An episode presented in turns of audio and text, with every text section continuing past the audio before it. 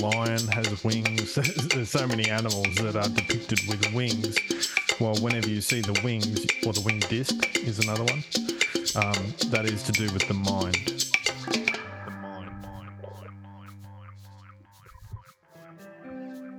Say the desire to know God better, or the Creator better, or the creation, if you like, um, is is part of this higher echelon of um, desire.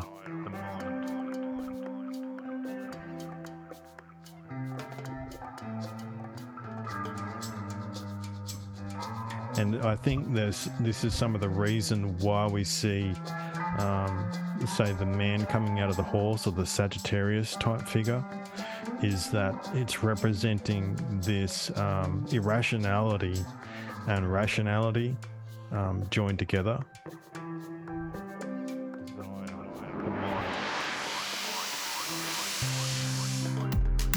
Desire, the mind.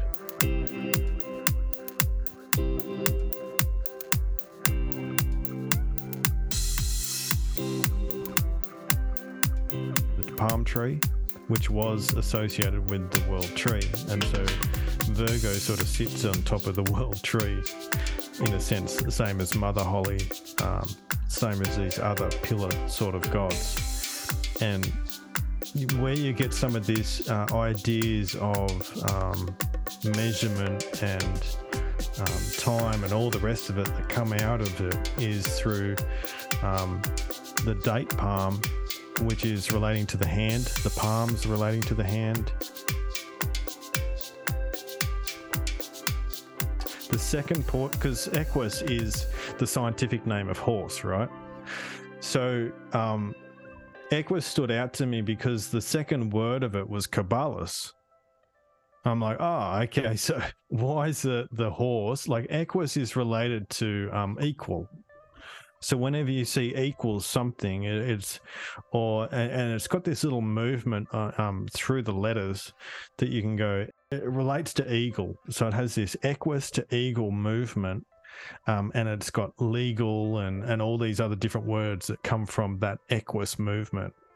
And so when you do that, you actually produce like this um, the winged horse in a sense because you're actually um, bringing together the horse and the eagle together, and which is really interesting because then you're looking at um, uh, any of the winged horses and constellations like Pegasus, Pegasus, and things like that. So that starts to come out of it. Pegasus, Pegasus, Pegasus, Pegasus. What a sweet character, right?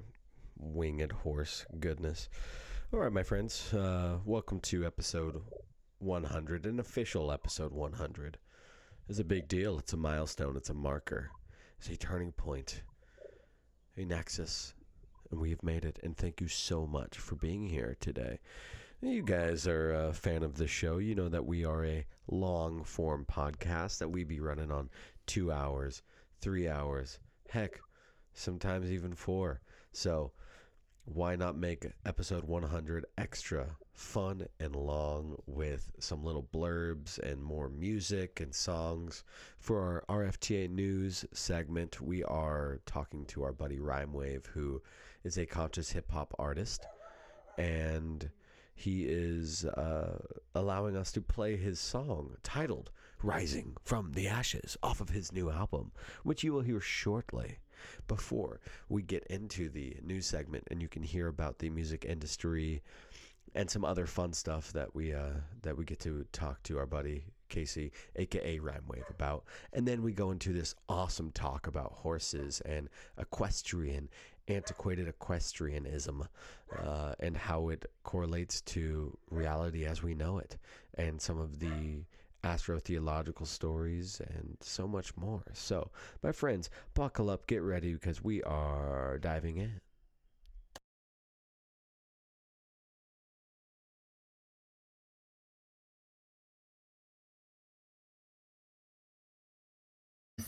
That a glimpse of it would turn men to stone. Tales, embellished with danger, spread far and wide, telling how the lands and cavern of these fearsome sea monsters abounded with the rigid shapes of petrified men and animals. the Gorgons were feared for their deadly power. Hence, the death of Medusa became a worthy heroic quest for the patriarchal solar heroes. The tale of Perseus' slaying of Medusa is one of the most ancient of all the Greek myths. The classical version may actually be based on a far older myth, preserved by local folk tradition, which extends back to the Mycenaean period of the second millennium BCE. It was later overlaid with the heroic elements that were so popular among the Greeks of the historic age. Graves feels that this story portrayed actual events during the reign of the historical king Perseus, circa 1290 BCE, founder of the new dynasty in Mycenae. During this period, the powers of the early moon goddesses in North Africa were usurped by patriarchal dominated invaders of mainland Greece. The legend of Perseus beheading Medusa means that the Hellenes overran the goddess's chief shrines, stripped her priestesses of their Gorgon masks, and took possession of the sacred horse. This historical rupture and sociological trauma registered itself in the following myth. Perseus, a son of Zeus, was conceived in a shower of golden rain that descended upon his mother, Danae, princess of Argos. The king, warned by an oracle that the only child of his daughter would kill him, had Danae and her infant placed in a great chest and cast adrift in the sea. Zeus saw that they floated safely to the island of Seriphus and were rescued by a kindly fisherman, Dictys. Perseus grew to manhood there, following the fisherman's humble trade. In due time, Polydectes, cruel and ruthless leader of the land, lusted after Danae and sought a way to rid himself of her protective and troublesome son. Polydectes' plan was to raise a tax of horses from the islanders. According to another version, these horses were intended as a bride gift he meant to offer for the hand of Hippodamia. Because Perseus was poor, there was no way for him to obtain a horse, and he was tricked into pledging that he would bring the king the head of the Gorgon with its deadly power. The oldest narratives of the myth of Medusa relate that she was a mare whom Poseidon had mated while in the form of a stallion. Thus, Perseus was promising the king the head of a most terrifying horse. Perseus was assisted in this task with the help of Hermes and Athena. Hermes, messenger of the gods, gave him a curved magic sword, the only weapon capable of slaying the Gorgon. Pallas Athena, protectress of heroes, lent Perseus her brightly polished great shield to use as a mirror against Medusa, thereby avoiding direct contact with her deadly face, which could turn him to stone. They then appeared in a vision and led Perseus to the cave of the Graeae, who were the only ones who knew the exact whereabouts of Medusa. The Graeae were three old women, a fateful trio of swan maidens living at the foot of Mount Atlas in Africa. Between them, they shared one eye, with which they could see everything, and one tooth. Perseus tricked them into revealing Medusa's whereabouts by grabbing their one eye and refusing to return it until they divulged the information he sought. He also forced them to tell him where to find the Stygian nymphs, from whom he received a magic pouch to contain the severed head of Medusa, the dark helmet of Hades, which would render him invisible, and a pair of winged sandals, which would enable him to fly with the speed of a bird to the desolate island lair of the Gorgon sisters. Blade slashed off Medusa's head and hid it in his pouch. He then donned Hades' cap of invisibility in order to escape the wrathful pursuit of the remaining Gorgons and flew off the island.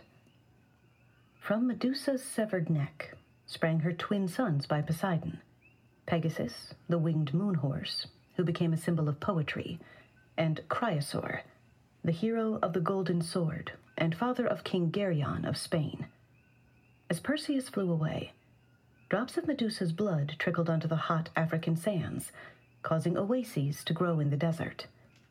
In an alternate version, these droplets of blood gave birth to a race of poisonous serpents, destined to infest the regions with plagues in future ages. Athena later gave two vials of Medusa's blood to Asclepius, the god of healing. It was said that blood from her right vein could cure and restore life, and that the blood from her left vein could slay and kill instantly. Others say that Athena and Asclepius divided the blood between them. He used it to save lives, but she to destroy and instigate wars. In some traditions, it was Athena's serpent son, Erichthonius, to whom she gave the blood to either kill or cure, and she fastened the vials to his body with golden bands. Athena's dispensation of the Gorgon blood to Asclepius and Erichthonius suggests the curative rites used in this cult were a secret guarded by priestesses, which it was death to investigate. The Gorgon's head was a formal warning to priors to stay away. Among Perseus's adventures on his way back to Seriphus were the turning of Atlas into stone and the rescue of Andromeda. In order to escape from Africa, Perseus had to defeat the huge King Atlas, father of the Hesperides, who were the guardians of the apples of immortality. Atlas, warned by an ancient prophecy that a son of Zeus would rob him of his golden fruits, refused Perseus hospitality and attempted to thrust him away. In anger, Perseus held up the Gorgon's head and turned the giant into stone, which then formed the Atlas Mountains, upon which rest the sky and all the stars. Perseus' story continues with the rescue of the Ethiopian princess Andromeda and of the sexual mysteries of the goddess and her consort. At a certain point after 2000 BCE, the legends tell of the marriage, or alternately rape, of Queen Medusa to the oceanic king Poseidon, one of the original Olympians, who had been known in his earlier form as Hippios, the horse deity, as well as Lord of the Sea. Poseidon, in the form of a stallion, mounted Medusa as a mare and fathered Pegasus, a winged moon horse. An early representation of Medusa, dating from the 7th century BCE in Boeotia, shows her as a small, slender mare woman who, although masked with a Gorgon's head, shows none of the frightful aspects of the classical Gorgon. By associating the Gorgon mask with the slender equine form, this artist permits us to catch a brief glimpse of a far more ancient tradition in which the Dark Sister was not an isolated object of fear. The Gorgon mask, as the face of the moon, suggests that Medusa was one of the three aspects of the pre Hellenic moon goddess, and the small native horses of these indigenous peoples were sacred to the early moon cults and rainmaking ceremonies. Poseidon's rape of Medusa in the form of a stallion tells the story of how the first wave of invading Hellenes from Greece, who rode large, vigorous horses, forcibly married the Amazon moon priestesses and took over the rainmaking rites of the sacred horse cult through the birth of Pegasus. This is one variation of many similar stories that appear all over the Mediterranean crescent around this time, describing their transition from the reign of the goddesses to that of the gods. The supremacy of the great goddess, who took the young god as her consort slash lover, was overturned as the god matures and then usurps her power by forcibly raping, marrying, and subjugating her, and by suppressing her worship. Poseidon's soldiers likewise raped the Amazon priestesses, and they ignored the injunction of the Aegis and Gorgon mask to stay away unless invited. The Gorgon mask then turned into the portrait of horror, fear, and rage frozen on the faces of these warrior women, resulting from their forceful violation. It was only after Medusa's union with Poseidon that Athena transformed the beautiful Libyan Amazon queen into the deadly monster, whose horrible face would turn men into stone. The fear of women states that nothing but terror emanates from Medusa's head. The terror of Medusa that turns men into stone is their terror of death and castration. Erich Neumann writes that the winged gorgons are Ouroboros symbols of the primordial power of the archetypal feminine, images of the great pre Hellenic mother goddess in her devouring aspect as earth, night, and underworld. Sigmund Freud's interpretation, Medusa's Head, 1922, suggests that Medusa's head, surmounted by snakes, is the symbol of the maternal genitalia, the hairy maternal vulva, as seen by the sun. He says that to decapitate is synonymous with to castrate. However frightening the snakes may be in themselves, they serve as a mitigation of the horror, for they replace the penis, the absence of which is the cause of horror. Freud felt that being turned to stone implied erection as a defense to the threat of castration. Philip Slater agrees with Freud that Medusa's head is a symbol of maternal genitalia, but he disagrees with Freud's interpretation of turning to stone as a symbolic erection as a defense against the fear of castration. Slater argues that while the idea of erection may be present in the stiff with terror response, the immobility is much more suggestive of impotence, and this interpretation fits better the many examples of paralysis and turning to stone. The purpose of Athena's aegis was to render potential ravishers impotent. Well, there you have it, everybody. Thought I uh, would share with you guys one of my favorite books that I'm uh, reading right now called The Mysteries of the Dark Moon by Demetra George. Kind of synchronistically was um, reading about these uh, these different uh, deities and their relationships to horses and and and how that related in the ancient ways in the ancient days. So, uh, figured I'd share that with you guys as it was a synchronicity for me at that certain time uh, during that. And now we're going to get into some RFTA news with our buddy Rhyme Wave, and uh, after that we'll go directly into the interview with L.C. King. Cheers.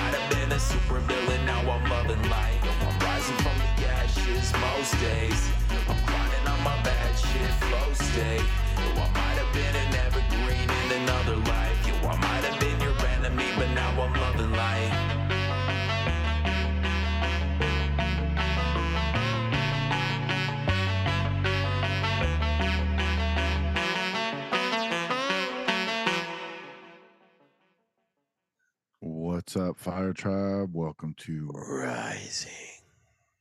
From the Ashes. I'm Dan Unaki Dan. Uh, I'm the homie Romy. What's going on, brother? What's good, homie, in the Hawaiian hood?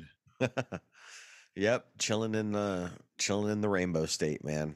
Uh, loving life, dude. It's all good. It's all good. Just got my boogie on last night. About to get our boogie on with Uh-oh. today's uh, fantastic guest too, bro. Yeah, we got Rhymewave in the house. It's been a while. How's it going, man? It's going great. Thanks for having me on, guys. Excited to talk to you. Yeah. Nice. Last time you were on, we talked about crop circles, aliens, stuff. I got crop circles in the name of my new album. What? Yeah. Yeah, crop circles and cathedrals is the name of the new album. Crop circles and cathedrals. That is a How does very invoking name title. I love that. How does That's what I was going for? how does that relate, man? Oh man, I mean, there's a lot that those two things have in common if you think about it, because like, uh, you know, they both have these these vast mysteries behind them. Uh, you know, mo most people recognize the mystery beh- behind crop circles. I, I don't know if a lot of people really recognize the mystery behind the cathedrals, but also just Our you know, listeners do Oh, yeah, because they're Roman, right? Yep. that's why I know you guys will dig this. But um, yeah, they both use like you know sacred geometry and resonance to um, you know to harness harness different uh, etheric forms of energy and power. And um, I don't really claim to fully understand either one of them, but both of them have been kind of like obsessions of mine at different times. Crop circles were kind of like my my wake up moment back in 2012. I got really into them, and that kind of opened up all sorts of doors for me. And then uh, recently, um, getting more into theories of the old world and looking into these old stone megaliths, uh, like you know, not just cathedrals, but old temples and castles, and um, you know, stuff that gets into Tartaria theory and that sort of thing. But uh, I was in, initially going to call the album something else. I was going to like I had a couple different names, and then I, I just thought of crop circles and cathedrals. I was like, that's perfect. You know, it's like the alliteration CC and C, you know, which would be three, three, and three if you like do the numerology of that. And um, I just thought it was like very kind of like open and inviting to the great mystery. And uh, and my brother is an incredible artist, and I just knew he was going to be able to have a lot of fun with that. And he designed like the dopest album cover ever. It's got my logo as a crop circle, and then this like this burning cathedral with like musical components behind it and like everyone that sees the art is just like what the fuck is that like it's just the craziest artwork but um yeah that's that's a little bit about why i chose that name I love it, man. Excellent. I think there's there's deeper connections too. Uh, I mean, I- I'd be interested into to like look and see if there's been any crop circles in like fields or gardens around cathedrals specifically, because we know that cathedrals are built on top of like magnetic uh, ley lines and, and things throughout the earth. So that's really fascinating. Also, you got the labyrinth, um, the classic labyrinth, and the uh, like the rose bush labyrinths that they would have outside of cathedrals and castles. They would have like these like man-made hedge, you know, sacred shapes, and the labyrinth is in, entrailed in many, many, many uh, esoteric mysteries. So, yeah, I think I think uh, choosing that name as a title is a good one, especially for anybody into the esoteric. You can comfortably listen to this album and be like, this guy knows the vibe. He knows what's going on. I do my best, man. Definitely yeah, trying to yeah. mark definitely trying to market it towards the crowd that's uh that's into more esoteric ways of thinking and also just trying to introduce people to these ideas because I mean somebody said something to me they're like oh cathedrals like I wouldn't want to you know I wouldn't want to give any credit to the conquistadors and those those hmm. horrible settlers that you know killed the native tribes and built those buildings. And I was like man it's it's a shame that you don't see the beauty in these buildings and like i hope that you don't associate me with like genocide and, and that sort of thing because it's almost like i feel like i need to explain myself a little bit to certain people like Yeah. like i'm not like a, a devout No. catholic like i just find these buildings like incredibly beautiful and fascinating and you should too uh you know and get past whatever preconceived notions you have about the people that built them because they're probably not true and i don't even fucking know who built them um but yeah Also- let's, let's let's bring it back you know Esoteric uh, in in the sense that you chose C and C. You know, And like or yeah, that they are they're and It's like the th- you know Christopher Columbus, the three three. 33. Yeah. you Yeah. know, Captain Cook and all that. It's uh there's yeah, that's interesting. I are you uh are you one of these uh one of these crazy artists that once one's out you're already working on the next album or you got like uh any more like prolific ideas that came after the album was produced and you're like, "Damn, I wish I'd put this track on there" or something like that.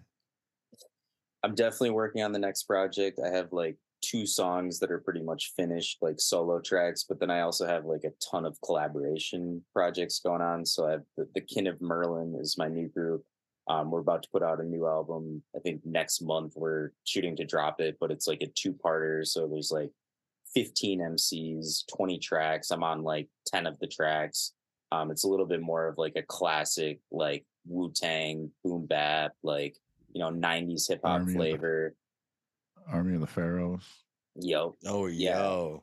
so we got that uh, i got a, a duo with my homie adam cedar we're working on an ep uh, me and my friend rob the universe are working on an ep and then a couple other artists that i have just like tracked you know one or two tracks with that will probably just come out as singles but um, definitely working on my next solo full length and you know hoping that i can drop something else you know within the next year that's kind of my goal now is to like put out a new project every year and I really love albums, man. Like even though everyone says you should be putting out singles, like singles are the way to go. It's like I want to tell a story, you know. I want to like really Yeah. like yeah. give people something that they can like sit back and just listen to for this new one's 40 minutes long and uh I think there's something really powerful about that, you know, and assuming people are down to take the journey and even if they're not, you know, listen in bits and pieces, but um yeah definitely working on the next project and like really fucking excited about the stuff that i'm creating and i, I think it's already a step up from this last project um so it's it's cool to feel that way you know to feel that progression. As opposed to well, like the the writer's block you know you're like nah when will i ever create again Mhm. it happens Uh, for sure Yeah, tell us tell us some uh more about your inspiration for this new album that you have coming out. Uh, because I, I see a track on there that's really close to Roman and I's heart. which one? Uh, Oh Rising- yeah yeah Rising from the ashes. yep that one's actually about reincarnation All right. oh Yeah, so yeah, tell us a little bit about uh like kind of what you've been going through lately, uh the things that you've been doing, the synchronicities and and like kind of making this album uh what's been going on, man? for sure yeah so uh, pretty much everything on this album i've written post 2020 you know so it's all been over the last few years as uh you know as all the craziness has been happening and a lot of the songs you know have to do with the the scamdemic. A lot of these songs have to do with cancel culture, um, you know, the technocracy taking over, um, and also just like Transformation. yeah. Yep, yep. That's a shout out to Cathy O'Brien and the the MK Ultra victims. I think a lot of people are MK Ultra victims. They don't even realize it. Um, but yeah, so I mean, this this album is kind of like me finally putting it all out there in terms of like my awakening. You know, my um, you know realizations about the harsh truths and and wanting to put those out there and also just kind of like not being afraid to put it out there because I, you know, I've known about a lot of this shit for a long time, but I've had a really hard time infusing it into my music in a way where I'm making strong statements about things. You know, I'll kind of beat around the bush and, you know, throwing these ideas and maybe you hear something, you're like, oh, is, did he just mention that? Or like, you know, what does he really, what does he really think about this thing? And I think at the end of this album, um, and really, you know, towards the beginning, like, you know, pretty damn well how I feel. And, um, so yeah, I'm really just like trying to find a way to kind of like take the knowledge that I've gained and um, the you know the awareness that I've I've kind of come into over the years and infuse that into the music in a way that's going to like inspire people but also to kind of give them some stuff to go look into to um, you know make people a little bit more curious and to keep it fun you know? Like i want it to be raw i want it to be deep and intense and you know maybe a little hard to listen to at times but at, its core i want it to be fun and um, inspiring and um, you know i really just i want to give people something that gives them hope and makes them maybe want to be creative themselves uh, but yeah it's it's kind of like what the subject matter is you know it definitely gets into a lot of esoteric stuff um, but it's also very introspective. You know, it's a lot about me, my thought process. I mean, obviously, most hip hop is very personal. Um, you're talking about what you're going through, how you see the world, and um, just trying to kind of come at it with a little bit more of a cohesive message. Because I feel like a lot of my previous songs, you know, there might be a cohesive message within the song, but in terms of like groups of songs, it's like they they fit together because I made them all and you know I made all the beats and whatever but like I think this project really is a, a nice cohesive story that I've crafted and um so yeah that's kind of I guess where I'm coming from with this new one Excellent, man. Yeah, I love uh I love your style. It reminds me a lot of a really great rapper and someone who's been making music for a couple decades now. It's it's Aesop Rock. If you listen to your your music, it's just like the the vocal style, the lyricism, and everything has a has a lot of that influence. And I ain't mad at it, man. I really appreciate you saying that because Aesop Rock is my favorite MC. And it's hard to pick favorites because there's so many great ones, but he's somebody that I've looked up to since I was 15, I think. I'm about to turn 36. So it's been over 20 years that I've been listening to him. And I hope we can do a collaboration one day. And he's really just like crushing it on all levels. I mean, the music he's putting out is so insanely amazing, in my opinion. And I'm just like such a huge fan of his. So I will take that comparison all day long. Hell yeah!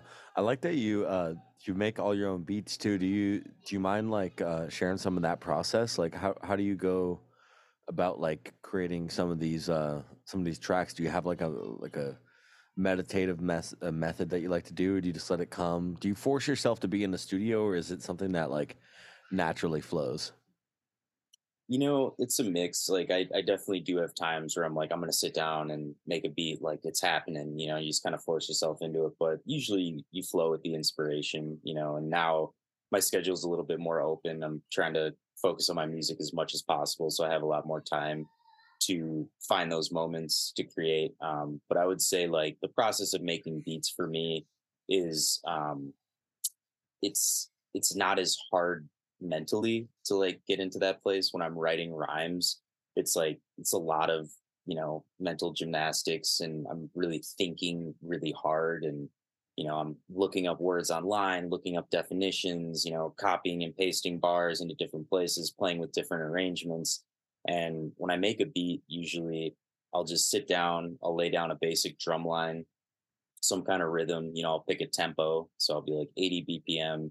You know, I'll use the AI drummer in Logic usually where you like you pick a style, you pick a drummer, you pick a kit, and then you kind of like, you know, pick what Logic kind of drummer is tight. It's, really dude, nice. it's it's great, man. Yeah, the robots can be your friends when it comes to making music, and it can still have an original flavor. You know, they take a lot of uh, a lot of the hard work out of it on some levels. I use AI plugins for mixing and mastering as well sometimes, but um, yeah, usually start with a drum beat and then I'll just kind of start laying down different ideas over that. Um, so, you know, typically I like to have a bass line, you know, a drum line and, and a bass line is pretty much like a necessity. Most songs have those.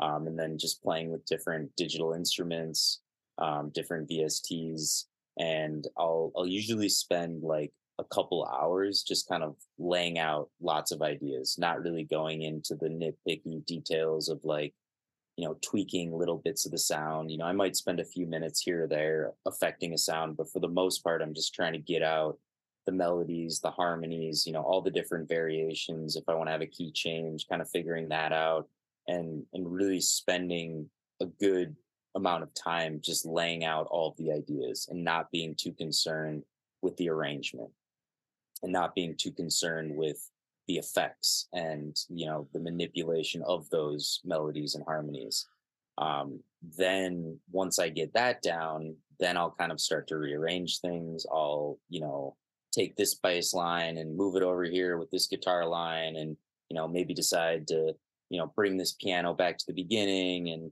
you know, I think, you know, this thing that I recorded at the end actually sounds better at the beginning. And then I'll kind of play around with the arrangement and that will get a little bit more technical. So, like, the beginning is very creative. I'm just trying to get into a flow state. I'm just trying to let all of the ideas come out. And then once I get those ideas out, then I go into the more technical side of things where I'm playing with the arrangement, I'm tweaking the instruments, um, and then I have something that I can write over. Um, and a lot of times I'll start writing and I'll shift the arrangement based on what I'm writing. And then once I have all that done, then I'll, you know, do a mix down um, on the beat, record the vocals and, you know, finish the song. But um, that's that's what I found works best is like in the beginning, don't worry too much about all the little technical details and all the nuances of the sound. Just get the notes out there, just get the different sounds. Like create the vibe of the track. It doesn't have to sound perfect. It can sound rough around the edges. Like you really need to try to get into that flow state where you're just creating the sounds, letting those flow. And um, I don't like doing a whole lot of back and forth where I'm like creative, technical, creative, technical. I just try to do all the creative stuff right there in the beginning, then go back, polish it up. And that's kind of how I make beats. What about when it comes to um to live performance, man? What what, what do you got? What do you got going on? Like, what some big shows that you've done that you've been stoked on, and if you got any coming up, planned up that people can prepare for? Yeah, man, I've been doing a lot of shows. I think I did like 30 some shows in 2021. It was definitely like my biggest year yet. Wow. I mean, it was probably like 20 some the year before. So yeah, I'm just trying to play as much as possible. But um yeah, last year we opened up for Lyrics Born, me and my buddy Rob the Universe. That was really cool. Oh, Uh, we got to play at the Star Theater. It's like a 500 person venue in Portland. That was probably like my biggest local show.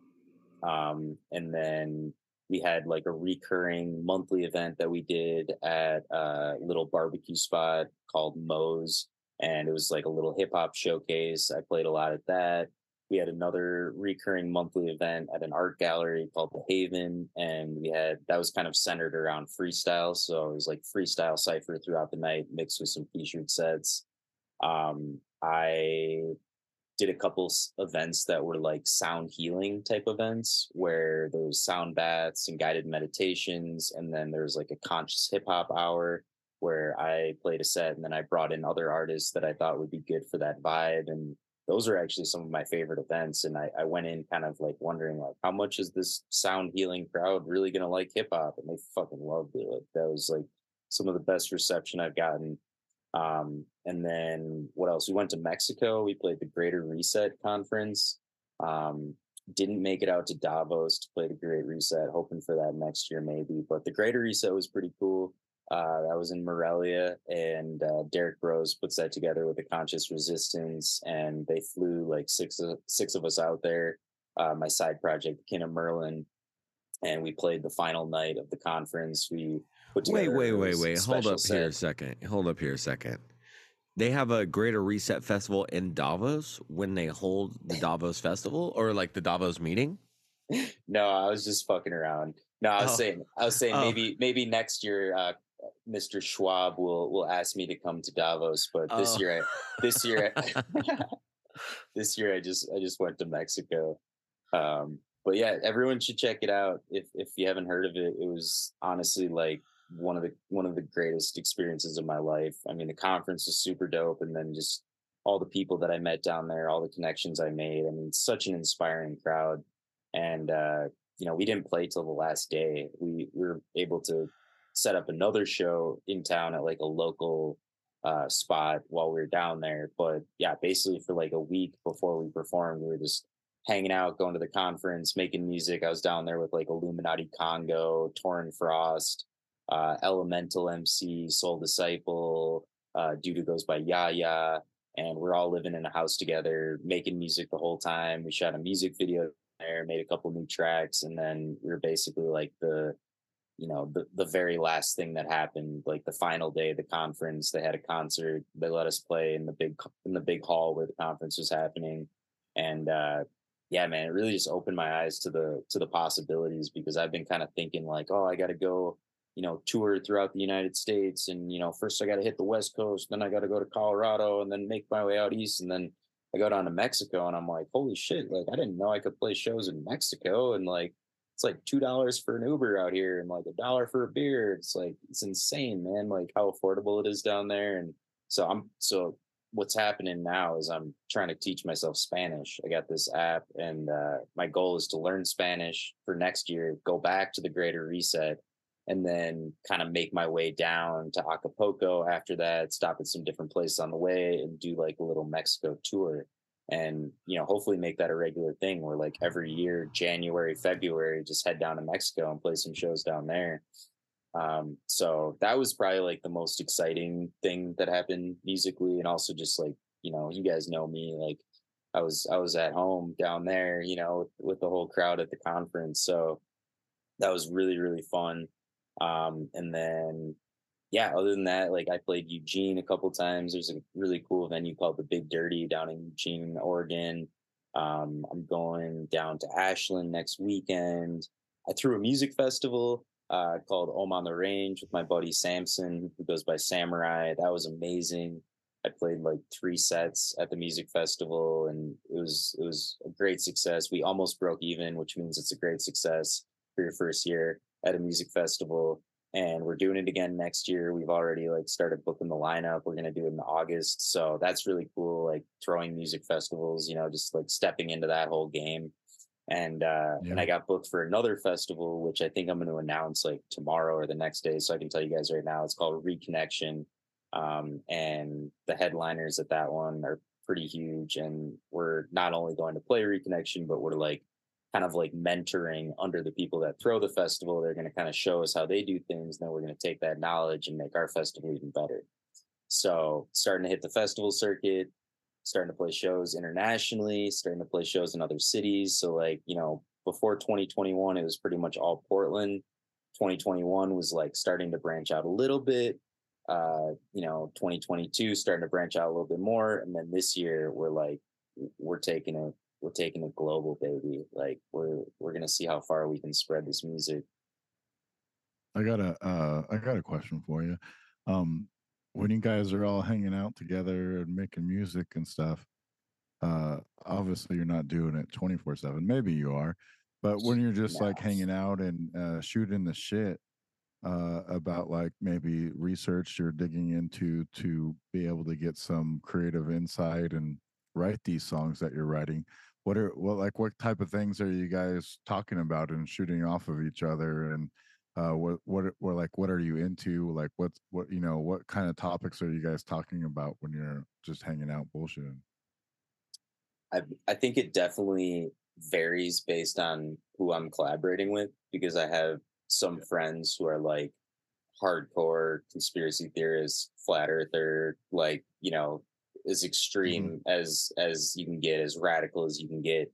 And obviously like the stuff that we're talking about making music about is a little different um than some of my friends who, you know, got the shot and wore the mask and you know, I, I don't cut people out of my life just because they see things differently. I actually collaborate with quite a few people who uh, we see the world very differently, but we come together when it comes to music. And I think that those are oftentimes some of the most beautiful collaborations because mm-hmm. um, I'm not putting myself in a box as an artist, and and really I'm I'm grateful to them for not cutting me out of their life, you know, because I'm the crazy one.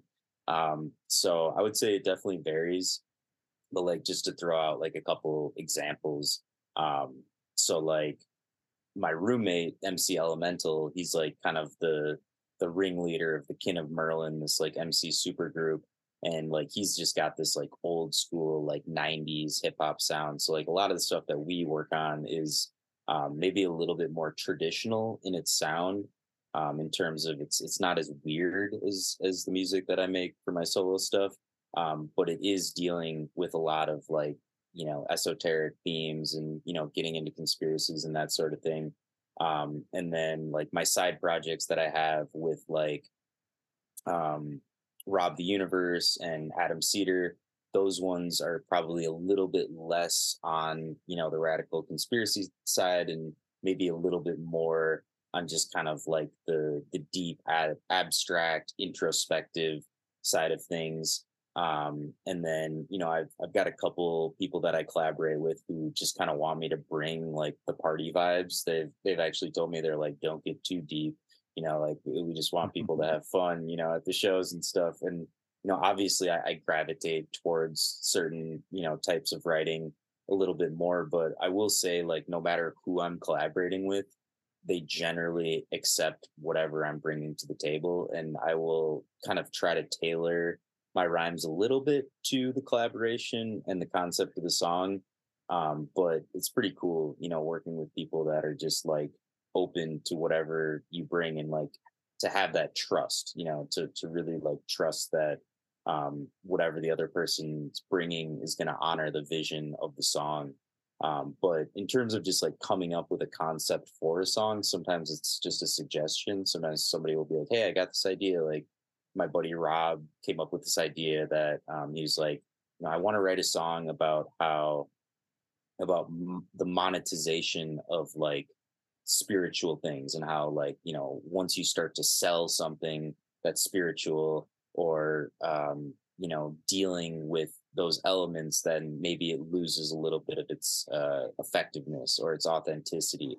You know so we're currently writing a song kind of talking about that but i think we're going to come at it from different angles um, and then, you know, uh, on a basic level, I, you know, wrote a song with my buddy about, you know, just pursuing your dreams, you know, and we used, uh, you know, Peter Piper as an example. And this guy who like worked in the field picking peppers and he decides that he doesn't really like working in the field picking peppers as much as he likes playing his pipe, his flute.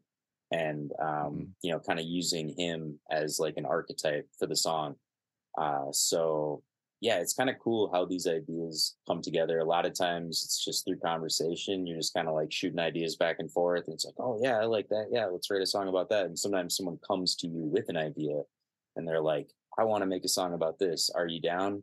Um, and my buddy Chiroglyphs came to me and he's like, I want to write a song about Bill Gates called Gates. And I want to just like fucking tear into him and like Fauci and like all these dudes. And I'm like, fuck yeah, let's do it. So we wrote a song called Gates, and it's not out yet. I'll, I'll send it to you if you want to hear it. I don't know when he's planning on releasing it, but um, that was super fun because I was like, oh, awesome. Here's an opportunity to just go off on this shit, which I wouldn't necessarily do with some of the other people that I'm collaborating with. Like they hear that track and they're kind of like, it sounds good, but like I don't agree with what you're saying. And uh, so yeah, man, I'm just like trying to kind of fit each verse or you know each each thing that i write to um, the concept and the person that i'm working for trying to honor their vision but at the same time knowing that they're open to like whatever i bring to the table and i think that's just like what what comes with putting in the work you know and, and paying your dues as a musician, as an MC, like you kind of want to get to the point where people will just trust that you're to like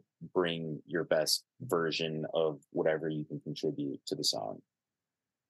Do you, and do you have like a line of research that you're into that uh, like inspires you to to write more things? Or like like here on the show like we go through like phases of like we're you know we do theme months so we kind of get into Egypt and then we get into like America and then now we're into like Ireland and Scotland and England and then when once we get like set into that subject all these things like start to uh kind of pop out at us and we're like holy shit and then from those trails we're able to like grab a hold of that and go in another direction and like it seemingly all connects to each other.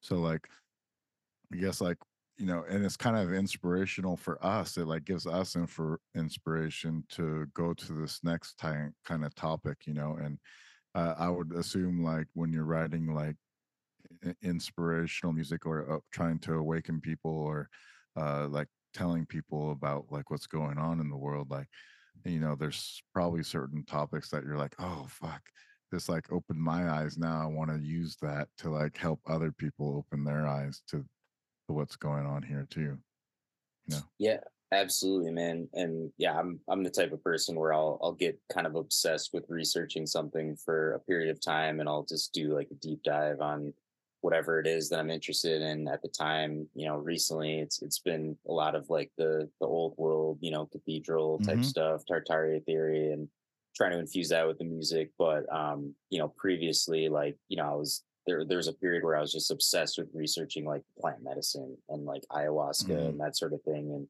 you know, sitting in ceremonies and um, you know, that was taking a little bit more of a, a front seat in terms of the music that I was making.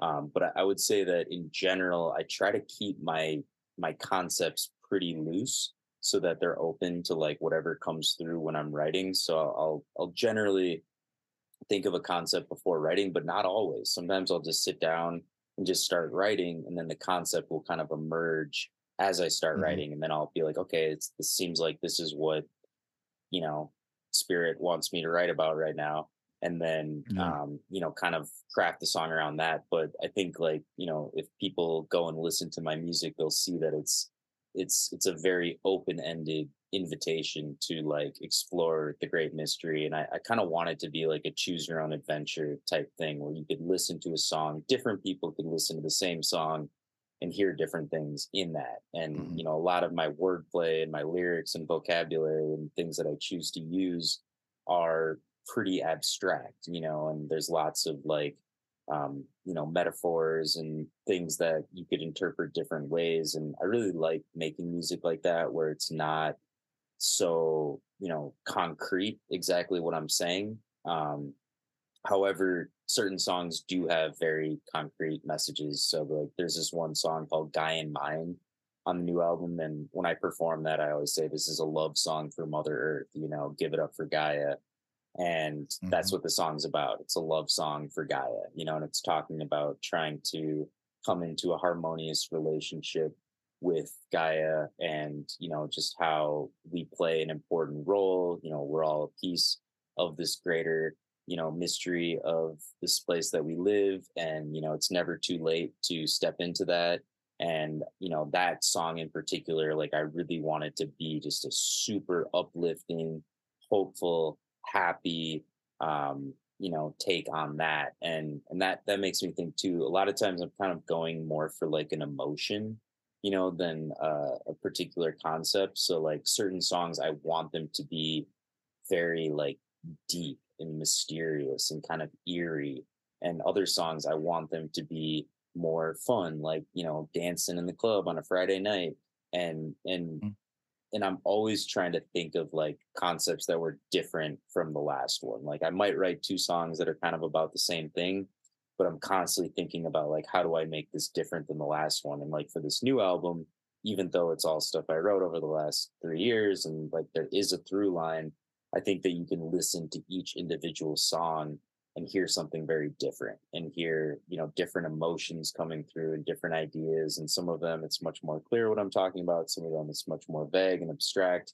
Um, but yeah, it's usually just kind of like whatever I'm thinking about in the moment and Mhm. then um you know specific things within the lyrics that relate to that but i, I do like to keep it kind of general just because then you're creating music for for more people because it's like if you're not really into this thing like you know maybe you don't give a fuck about Gaia you know I God forbid but it's like still hopefully there's something in that song that people would like you know still maybe they'd like the emotion behind the song they'd like the beat you know so it's like I don't want to get too specific, but at the same time, sometimes you have to. Like that song Transformation, uh, and it's transformation for those who are listening who haven't seen the album. Um, that song I really wanted to just kind of like just take down the the narrative that has been put forth by the mainstream and the establishment and you know it's it's talking a lot about like the covid agenda but it's also getting into like cancel culture and some of the fucked up shit going on with that and uh in the in the hook of the song i say uh you know cancel me cancel me you know over and over again kind of as a joke uh being like hey I, I know that there's probably some people out there who don't like what i'm saying well fucking cancel me you know like i'm i'm here i'm not going away cancel me you know so like that song in particular was uh you know i was really going for a specific kind of like I, there's no doubting what i'm saying as you're listening to that it's much less abstract but um yeah i kind of try to just you know come at it from all angles and as i'm starting to research new things i infuse that into the music but it's it's okay to just like sit down and start writing and not really know what i'm going to write about and then you know the meaning the message just emerges through that process Excellent. Awesome. Roman, you, you you- did you have any questions? I, I was gonna ask another one, but I don't want to. No, it's no, you're good. You're rolling. I love it. Roll on with it, baby. Uh, i love it Oh, I was I was just gonna ask right away, like, uh, what what are kind of your thoughts on Tartaria, uh, or the old world, and uh, what? Because I mean, there's lots of different uh schools of thought on what Tartaria is or was or whatnot. You know, a lot of old world stuff here in America, and the the connection to, um, like Tartaria, which is like uh, the north, the steppes of Russia, all the way to the the Black Sea and whatnot.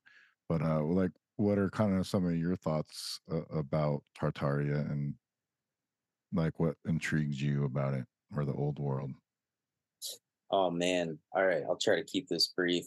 Uh, but so I think the thing that initially grabbed me was, you know, oftentimes when we think about our past and where we came from, it's it's pretty depressing, you know, and we're told all these stories about, you know, how savage and brutal and, you know, fucked up society used to be and you know, I've kind of always known that we're not like at the pinnacle of, you know, technology and, you know, harmony with the planet. But when I first started looking into it, it just made so much sense because it was like, it was a very hopeful look on the past. You know, it was, it was uh, kind of a breath of fresh air, you know, hearing uh, a story, a theory that presented um, this information in a way where it, it, it really seems like things were pretty amazing in a lot of ways back then. They had a lot of things figured out that uh, you know we've seemed to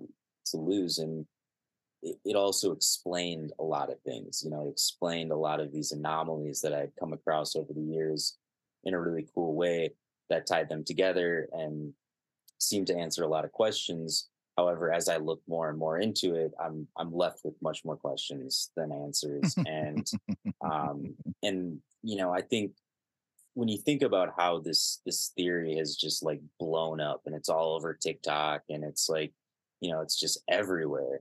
Um, something's kind of fishy about that to me. Like it seems like maybe there is Mm. some kind of an agenda behind that because like why if if it's this hidden information that they don't want us to know about then like why the hell would it be all over social media and just like i mean i'm in my own little reality tunnel. I understand that when i'm on instagram or whatever like i'm i'm being fed stuff that you know is it's a confirmation bias like we all know about that. Um so that's a little weird you know when when you zoom out and think about like why all of a sudden did this just like you know come out and you know everyone's talking about it but um i think you know a lot of the most interesting stuff to me has to do with the architecture and Mhm. these these buildings that um seem like they've been around for a long time and i just do not believe that that early settlers and horses and buggies built them and and I think it's awesome that you can actually go see these buildings. They're still there. You know, they're in, in every city, some cities more than others. I'm in Minnesota right now and they're all over the place. Um, and it's it's pretty cool to be able to have this kind of alternative theory where you can actually go out and do real like research, boots on the ground and actually see it and touch it and like go inside these buildings. I was just in Mexico inside of these like crazy cathedrals and um, so yeah, I don't know. I think it was one of the first kind of like alternative theories I came across where um, it presented me with some information that was so new and exciting um, that it kind of completely flipped the script in terms of like what I thought was possible, but also just really excited about the fact that I could go and see this stuff in real life.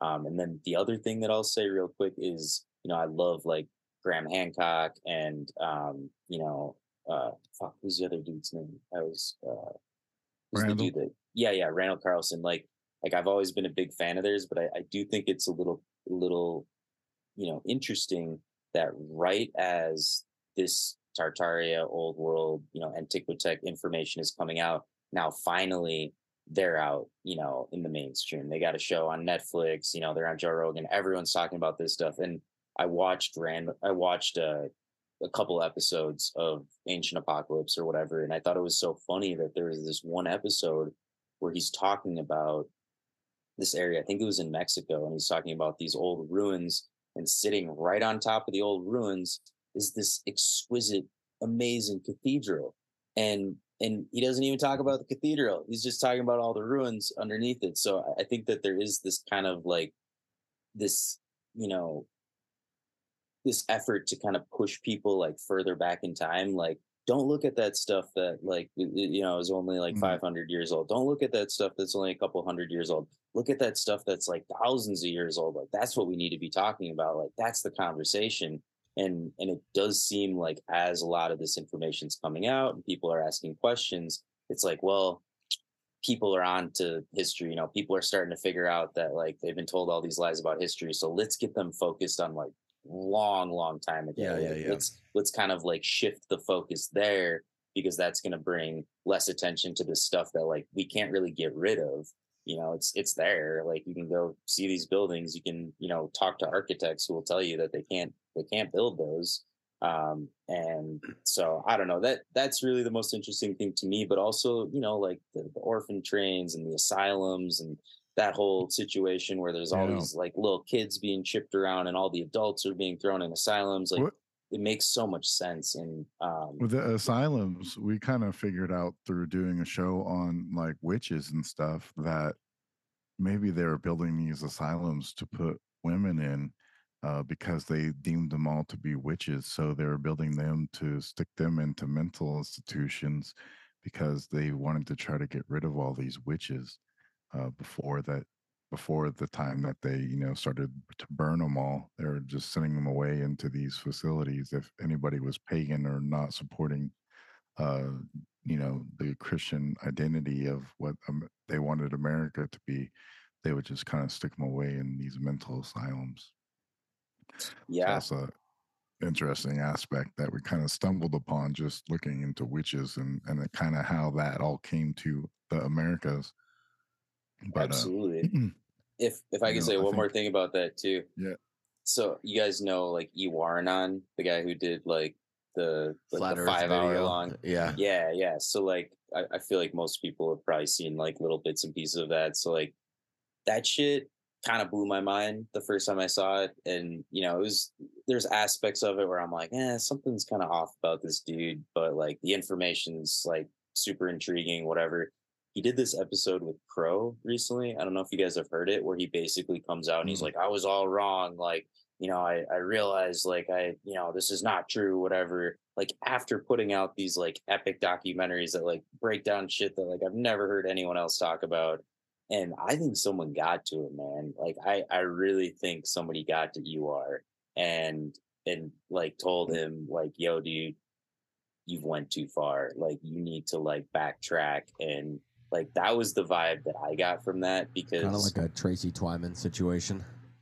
maybe I don't know too much about that. Uh, I know who she is, but I, I don't know exactly what happened with her. But that was weird to me because I mean, how could you spend, you know, how could you? You probably spent hundreds and hundreds of hours putting out these documentaries that went so so deep, and then to just backtrack hundred percent and be like, oh nope, none of that. Don't don't look over there.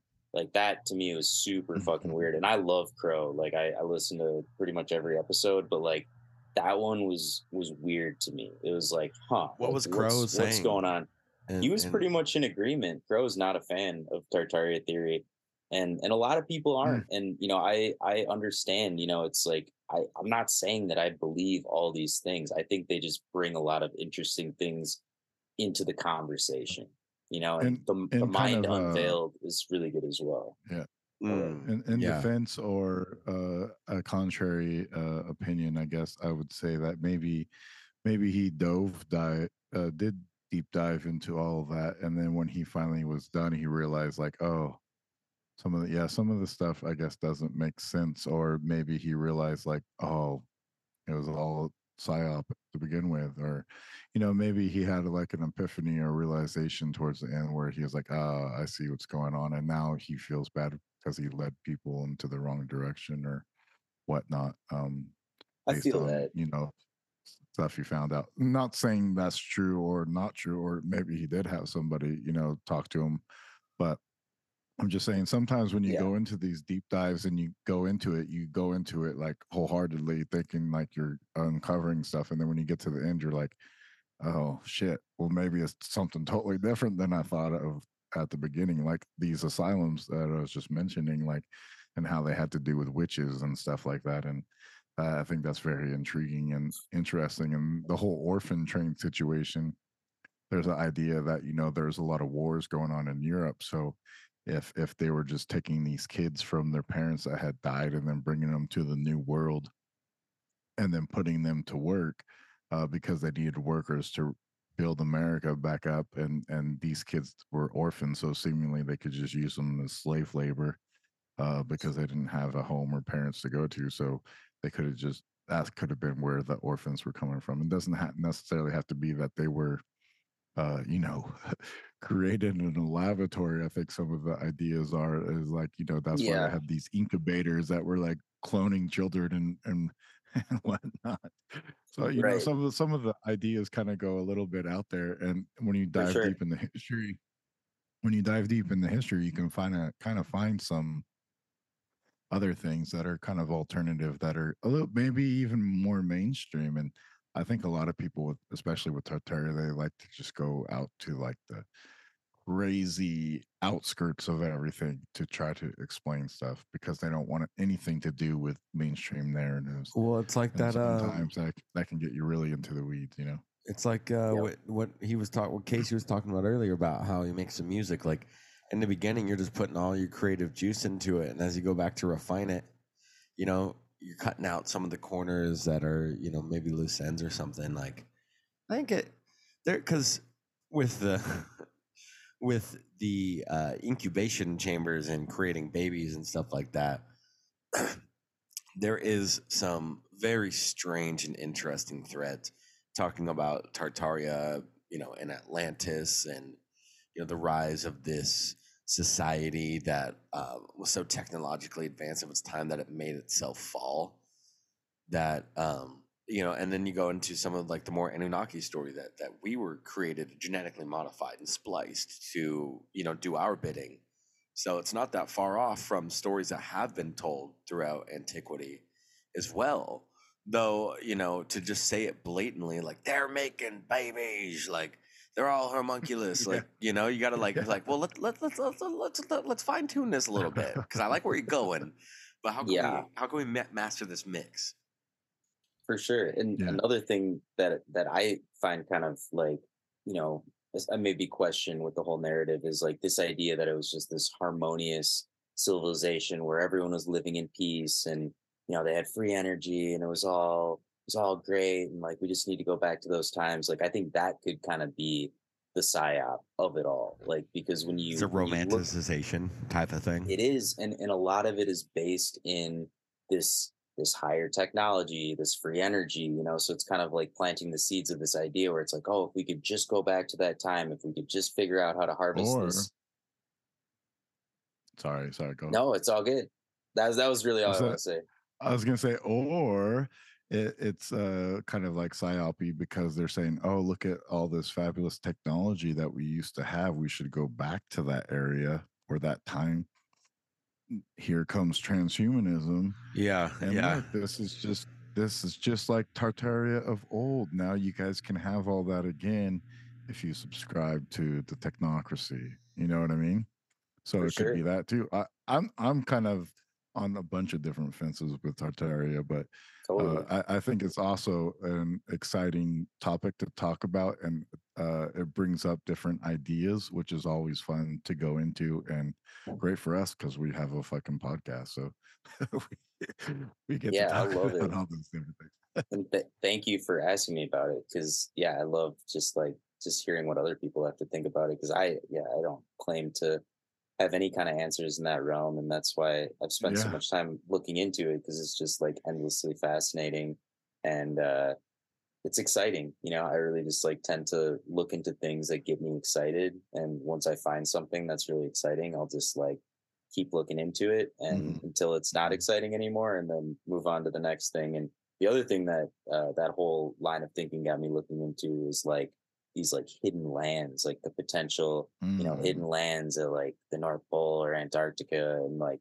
that is probably one of the most fascinating things to me this idea that there may be some areas off the map uh, that we don't know about and like if if that's even like a little bit true that is so fucking crazy and i just i wish more people would talk about that because i know it's super crazy but um not obviously to you guys but to the average person you know this idea that there's like yeah.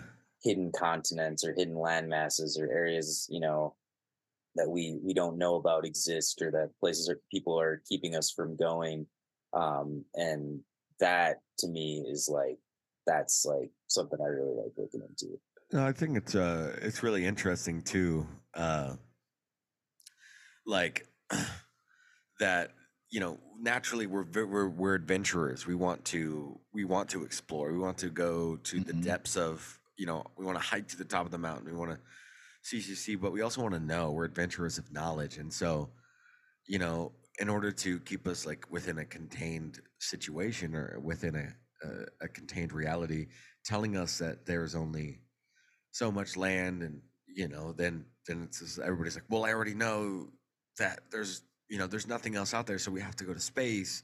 There's nothing more here on earth. We we need to go up. We need to go out. But you know if they're and i i think uh at the first place that i met you was um please oh manifest. It was this festival in oregon. Yeah and I was sitting by the fire with um, Up is Down podcast. What, what's what's our homie's name that hosts Dean. that show?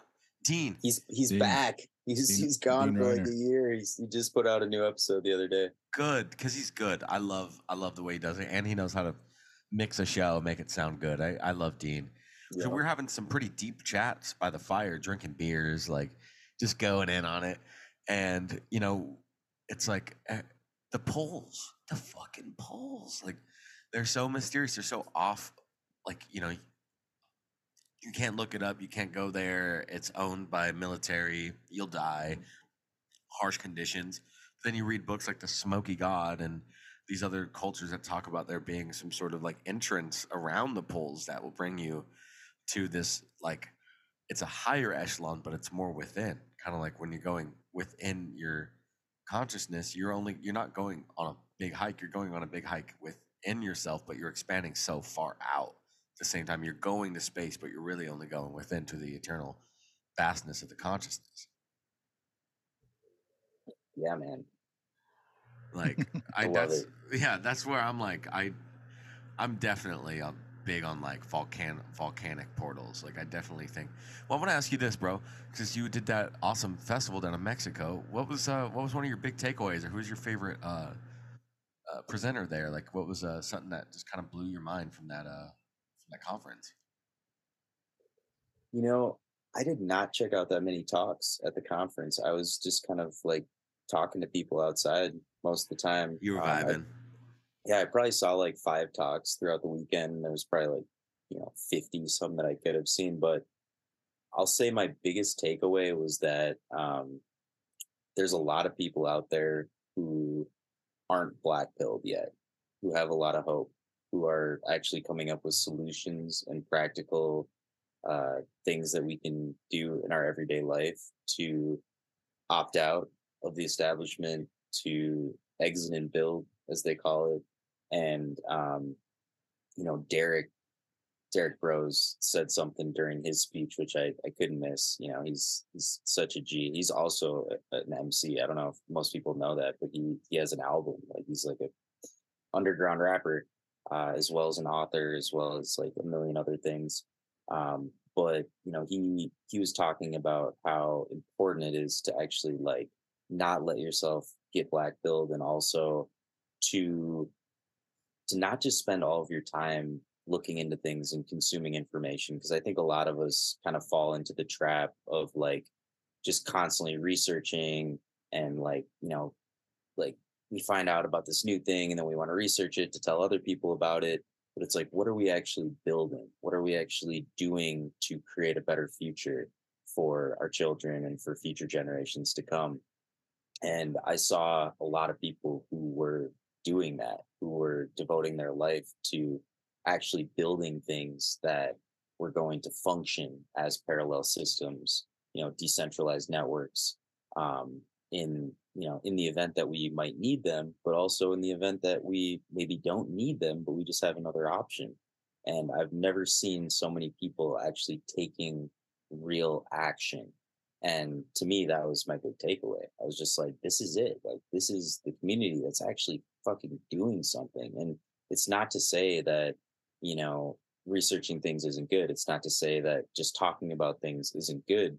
But at the end of the day if we're not building something you know creating something new what are we really doing? I mean you can you can be filled with all this information but you need to apply it.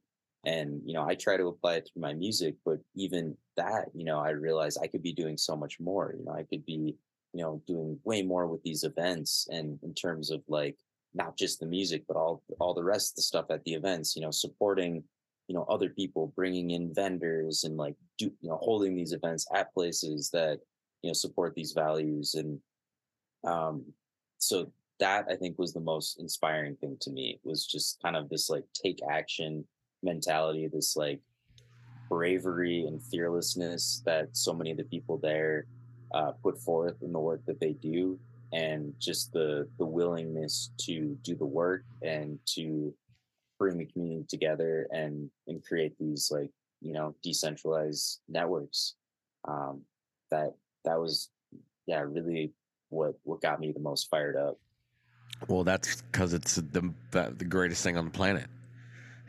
community, you know, community and and like something to aspire towards and and creative force between coming together with people. Like you know, we might be experiencing a renaissance of sorts in that sense, and you know one of the one of the biggest things that we get lied about or you know that's that's in a big control uh pickle is is like free energy and and understanding how electricity works like something i've come to realization lately is like that internet and wi-fi is not something that humans ever created it's something that we simply sourced and funneled and learned how to manipulate and Yeah. that it's inevitable that we would always be uh, have have have it a part of us like in, in in any part of society whether we knew we were in like a you know in a primitive society we knew we were connected with this etherical force or at a time when atlantis was at high and tartaria was running and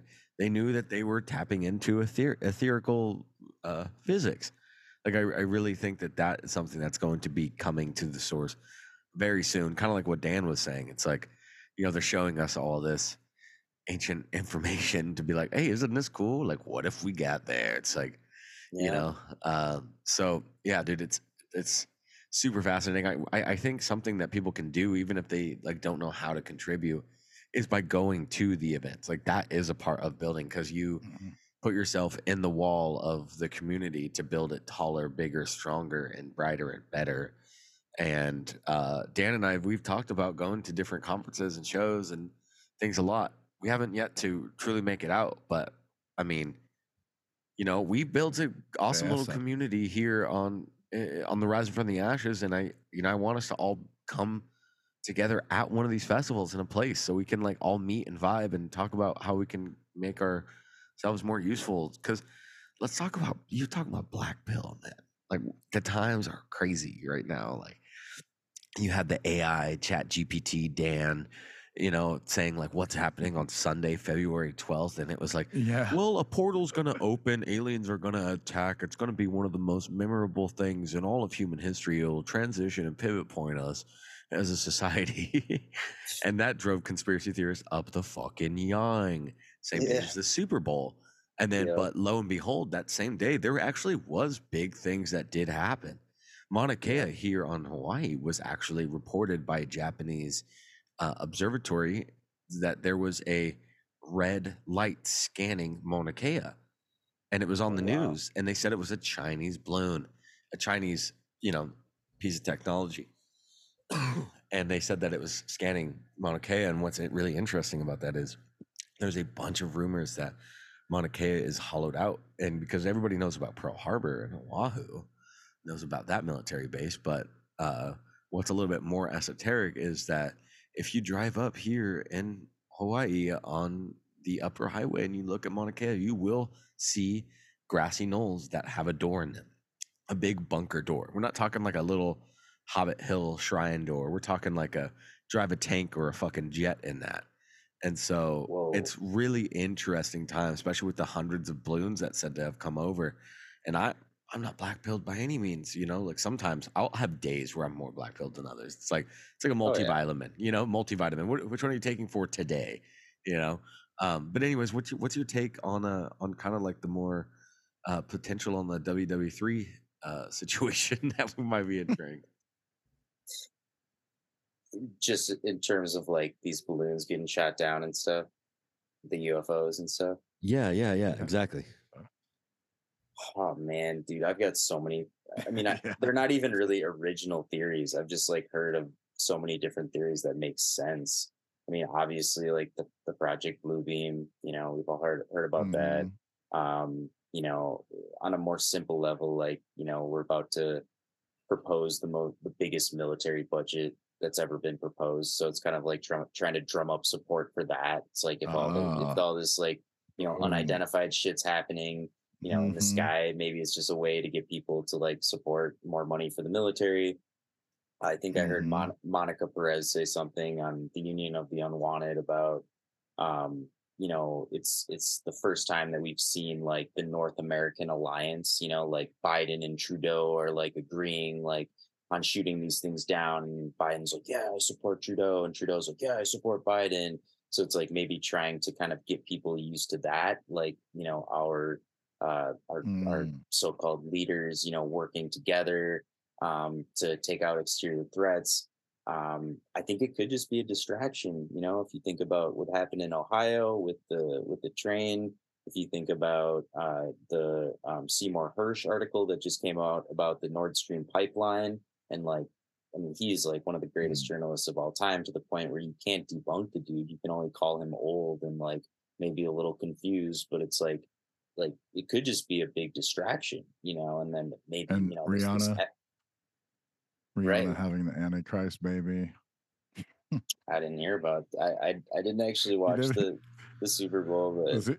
in the Super Bowl, she was pregnant and she was all dressed in red, and she had these people in uh, these weird white Yeah. fluffy suit, uh, fluffy Michelin man like costumes all dancing around there, And uh, at, one point, she like grabbed her crotch and smelled it, and then she's dressed in all red, and uh, she held up like the diamond triangle sign at the end, and so the camera faded uh, away or something.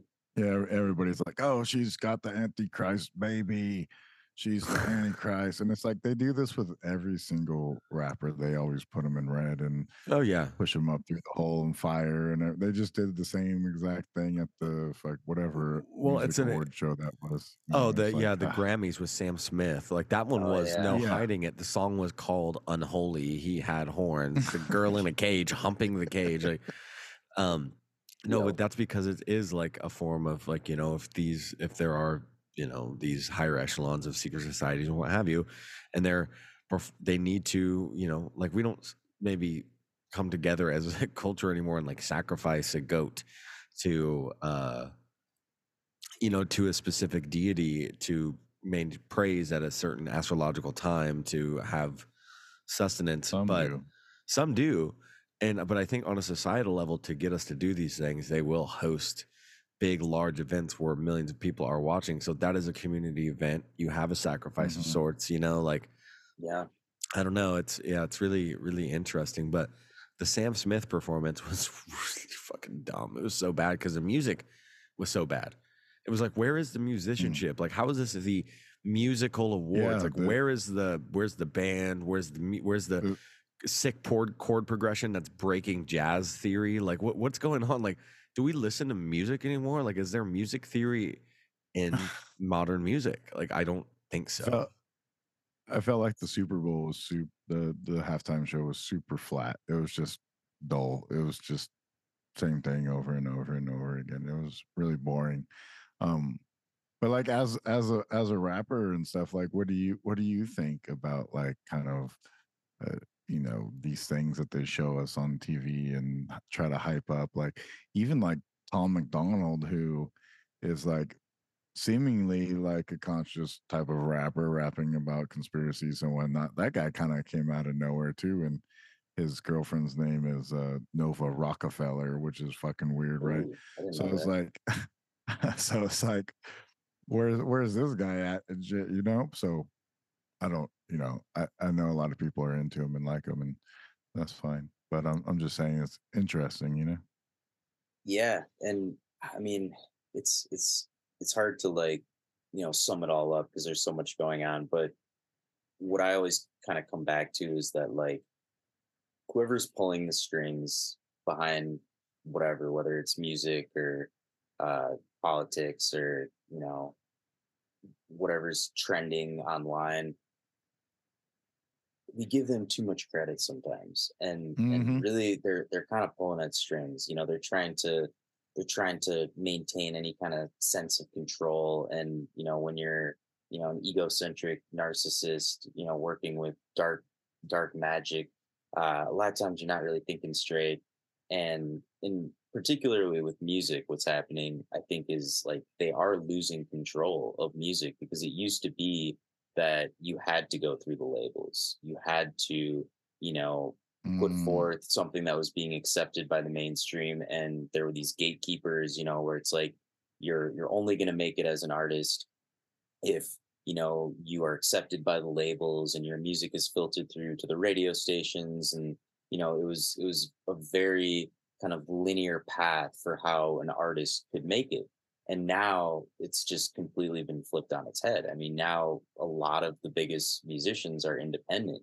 and anybody can upload their music online and if it's good enough and if it gains some kind of traction that person can get enough awareness for their project where they can go around the world and play shows and they can book those shows themselves and they can reach large amounts of people and and bring an alternative message you know bring a message that's not being put forth by the mainstream and this is happening right now i mean if you look at like music festival culture um, a lot of these artists are independent and you know some of them might have labels or you know they might have managers or agents and you know sometimes it seems like they're not independent but they're not working with the major labels. And I I think that with a lot of this, you know, it's it's it's not only trying to like maintain some kind of control on the music in terms of like this is the message, like this is what's hot right now, this is what we're trying to put out. Um, but it's also kind of like trying to tell artists in a subconscious way, like, hey, if you want to be a successful artist, if you want to make it, then this is the kind of stuff that we want you to put out. Um, and you know, trying to get to the artists in that in that way. But that's, I guess, kind of how I would break it down on a simple level. Is it's like, you know, by being more and more extreme and overt in terms of like the the display of of some of the stuff to the point where it's almost like comical. It almost seems like they're you know trolling us you know with some of these performances. It's it's like it's kind of trying to scare artists you know in, into a state where they they feel like they have to fall in line with that if if they want to make it. But um i don't know that's one of the reasons i love music so much and i think it has such great potential is because you can really make it independently and using the internet and you know obviously having a powerful message to put out there um you know there's such vast potential for people you know pursuing the art from a genuine place and putting out their own personal truth which doesn't really exist in other art forms um mm. so i don't know that's that's kind of how yeah. i see it but i think there's another uh, like underlying thing that uh people aren't noticing or talking about either and that's um you know like when you're younger you kind of like like the evil villain. You like you like uh magneto or you like the joker or darth vader or whatnot. Like that excites you because it's against like the norm you know? It's like rebellious to like that. And so to put that out during Super Bowl or award shows when you know kids or whatever are watching, or it's gonna get uh, little clips on YouTube and TikTok and shit, and people are gonna see it. They're gonna see that as like, oh, that's like a rebellious thing to do. So now I'm gonna start listening to that music. It's almost like a way to get more listeners or or you know get more people interested in it because it's like so uh you know, bad. It's villainous. It's like rebellious. So, you know, oh, like yeah. it. You know what I mean? So, I, I think that could be a thing too. Like, because, like you said, the music industry is kind of dying because people can do their own shit. So, if you put out this shit in this way, it like kind of attracts people to it because they want to wonder. So now, even though the Super Bowl halftime show was boring as fuck, now everybody and their mother is talking about Rihanna having an Antichrist baby. So it's like, yeah, man. Know. And something I always go back to too is like, you know, when I have these conversations with people and I'm like, that's kind of fucked up that like, you know, Lil Nas X is like selling shoes with like pentagrams and human blood in them. They're like, oh, that's just some satanic panic bullshit, you know, and like they'll accuse me of being this like narrow minded person, like, oh, it's just art, you know, it's like you're just like going back to that satanic panic. Mm-hmm. And I think it was like on The Great Deception, uh, they do this like Monday Night Master Debaters that I like listening to. Mm-hmm. And I think they're talking about how, like, in, maybe it was another show. I listen to so many shows, but they're like talking about how at least back in the day, like there was some pushback. Like at least back in the day, and maybe it wasn't coming from the best place, you know, but at least people were kind of looking at like, you know, Ozzy Osbourne and something and kind of questioning and being like, you know, should we have all this darkness?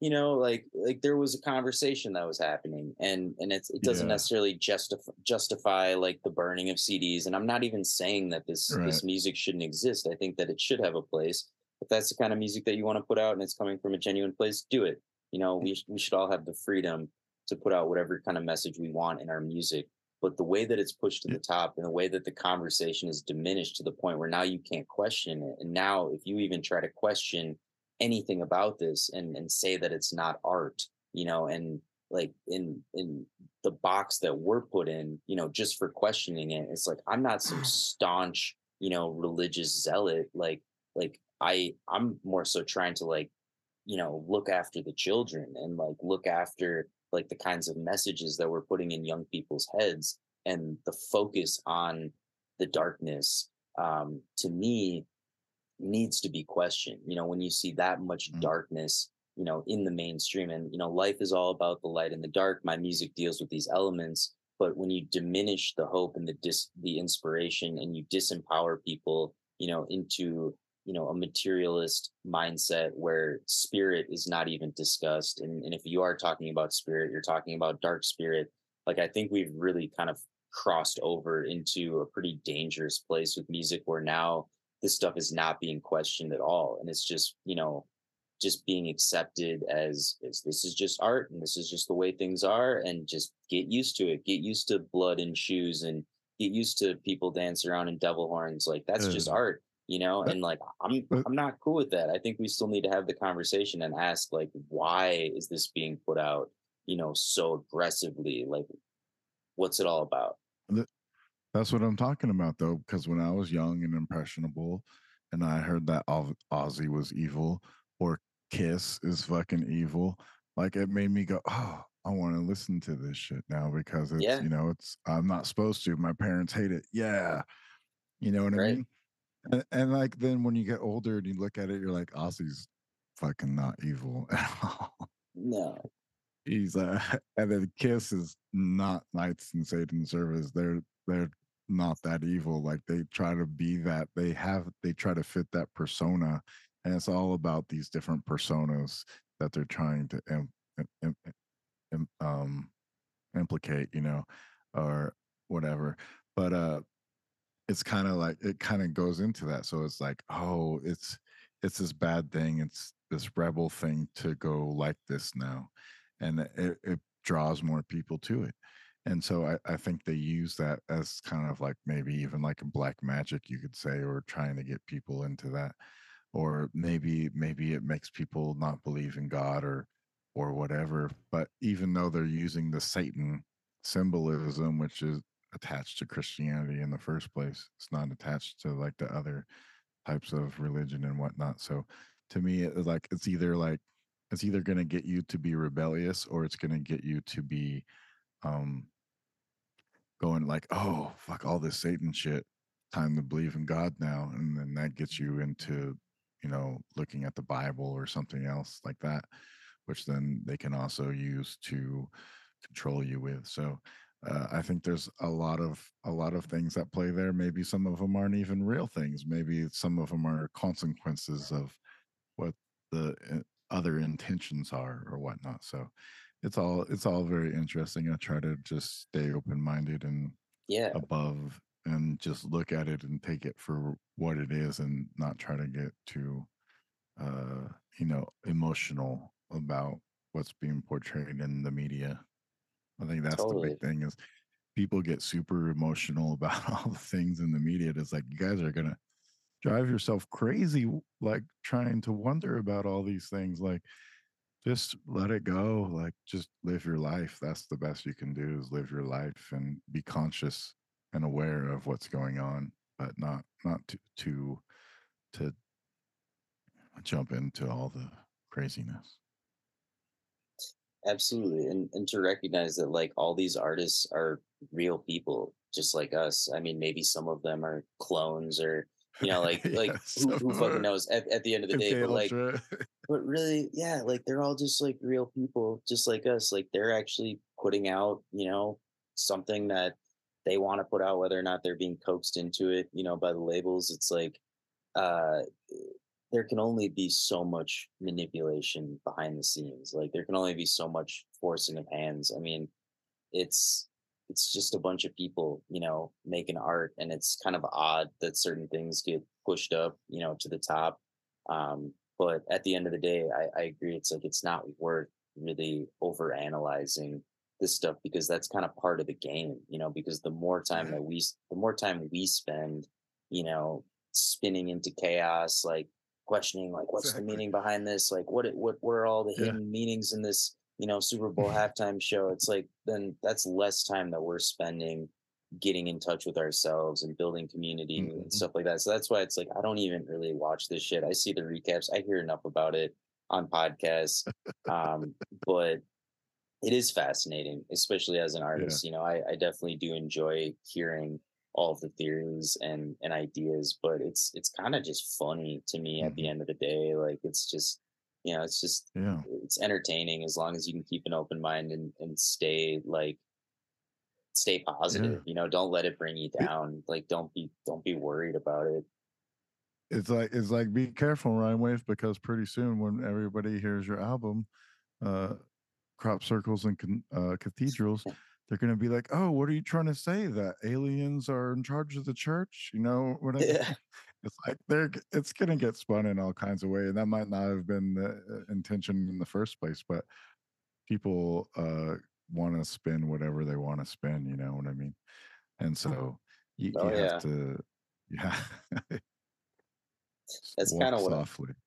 for sure and that's kind of what you sign up for a little bit as an artist and you know i i can't remember who said it but someone was like you know the best art makes you feel a little bit uncomfortable and if if you're not making people feel a little bit weird or unsettled or Mhm. uncomfortable with your art then you're not really doing it to the fullest potential and you know a lot of my favorite artists are pretty fucking weird you know and they put a lot of stuff into their art that i don't necessarily agree with and you know i kind of question the motives behind it but to me Yeah. it's just it just makes it more fascinating and um that's all i'm trying to do you know i just want to like give Yeah. people things to ponder and uh i definitely don't expect people to agree with everything i'm saying i don't make the music for everyone you know i, I hope everyone can find something that they relate to within it but you know i accepted a long time ago that this this weird music that i'm creating is is not going to be received the same by everyone um and so yeah i think as long as we can like stay inspired you know by others strangeness and you know weirdness and um accept the fact that you know some of the best ideas and inspiration come from things that might confuse us at first you know and then you know we have to kind of figure out uh you know how to interpret. That's that's really what i think the most beautiful art is and um hmm yeah i'm just trying to put out stuff like that you know? Excellent, man. And Roman, you are you else, are bro? putting out stuff like that. Yeah. So that's why we love it. That's why we love you, my brother, and um, hoping to uh, to mix it up with you soon out here. If we can get you, uh, if we can get a show for Rhymewave out here in Hawaii, I want everybody listening to this episode to buy a ticket. Okay, it's not that expensive. Treat yourself. Support the airlines. Support Yes. the airlines. Hey, you know, I just was at the grocery store the other day, and they have this like great po- points program for uh, Hawaiian Air. It's like you buy groceries and you get free miles. I'm like, what? Damn. Let's go. Uh, but anyways, I, I I I'm really glad we got to talk today, man. I'm glad it uh, it worked out when it did. It's always funny because we'd been you know talking for like I don't know a couple weeks trying to set it up, and it, whenever it works out, it always is like the best time for it to have worked out. You know, I think that's that's really another shining example. So uh, keep the synchronicities flowing, man. It's it's it's a true pleasure, man. You're riding that rhyme wave. Yeah, man. Pleasure's all mine. You guys are amazing. Always love t- chatting with you. And uh, yeah, super excited for what you're creating with this community. And I haven't been super active in the Telegram. It's honestly, it's just there's so much stuff happening on Telegram. I have a really hard time like engaging, but I, I am watching and I am checking in. And honestly, it's it's really cool to see you guys chatting all day long. And uh, and yeah, just check out my music. Like if you're listening, you're kind of curious what I'm up to um, you'll find my music online. Maybe there will be a, a link in the in the show notes. Um, I try to send people to Bandcamp and away from the major streaming sites. But if you like Spotify or iTunes, you'll find it on there. I have a Patreon as well that people can check out with exclusive songs. And uh, yeah, the best thing for me, if people are feeling what I'm doing, is to just listen to the music and share it. Um, just help me spread it around Share there. it. Yeah, Share it. sure, man. Share it like a big well, carrot. thanks, Ryan. Well, we we uh we appreciate you being here, man. Uh, it was good to talk to you again. It's been a while. Absolutely. Uh, we should uh we should get you on a show with us so soon uh to interview a guest. It'd be fun, man. It's always fun to bring on different, even if you don't know what the fuck they're talking about. It's still great because you, You always have- ask questions. Yeah, you always get, and Uh, it's cool because like different perspectives like allow, like for us to get Different better thoughts. questions, different thoughts in there. So Yeah, because we love might be stuck in we might be stuck in this one way of thinking where when we bring somebody else in who thinks differently, they're going to be like, "Oh, this makes sense to me here. I'm going to ask that, a question about that." Or maybe you need more information about a certain thing they're talking about, and us, we're like, "Oh yeah, we already know all that shit."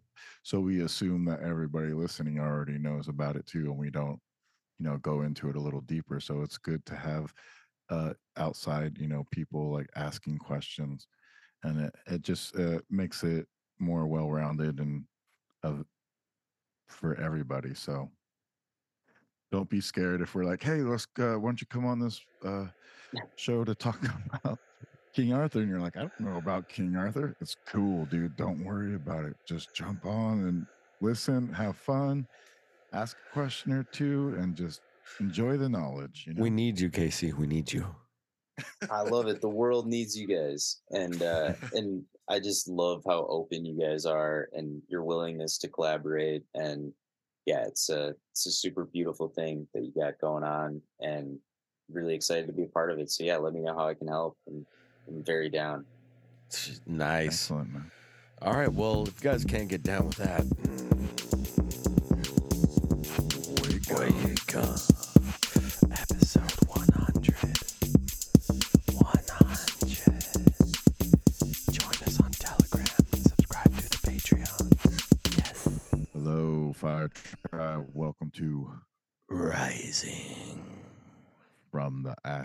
Ashes. I'm Dan Unaki Dan.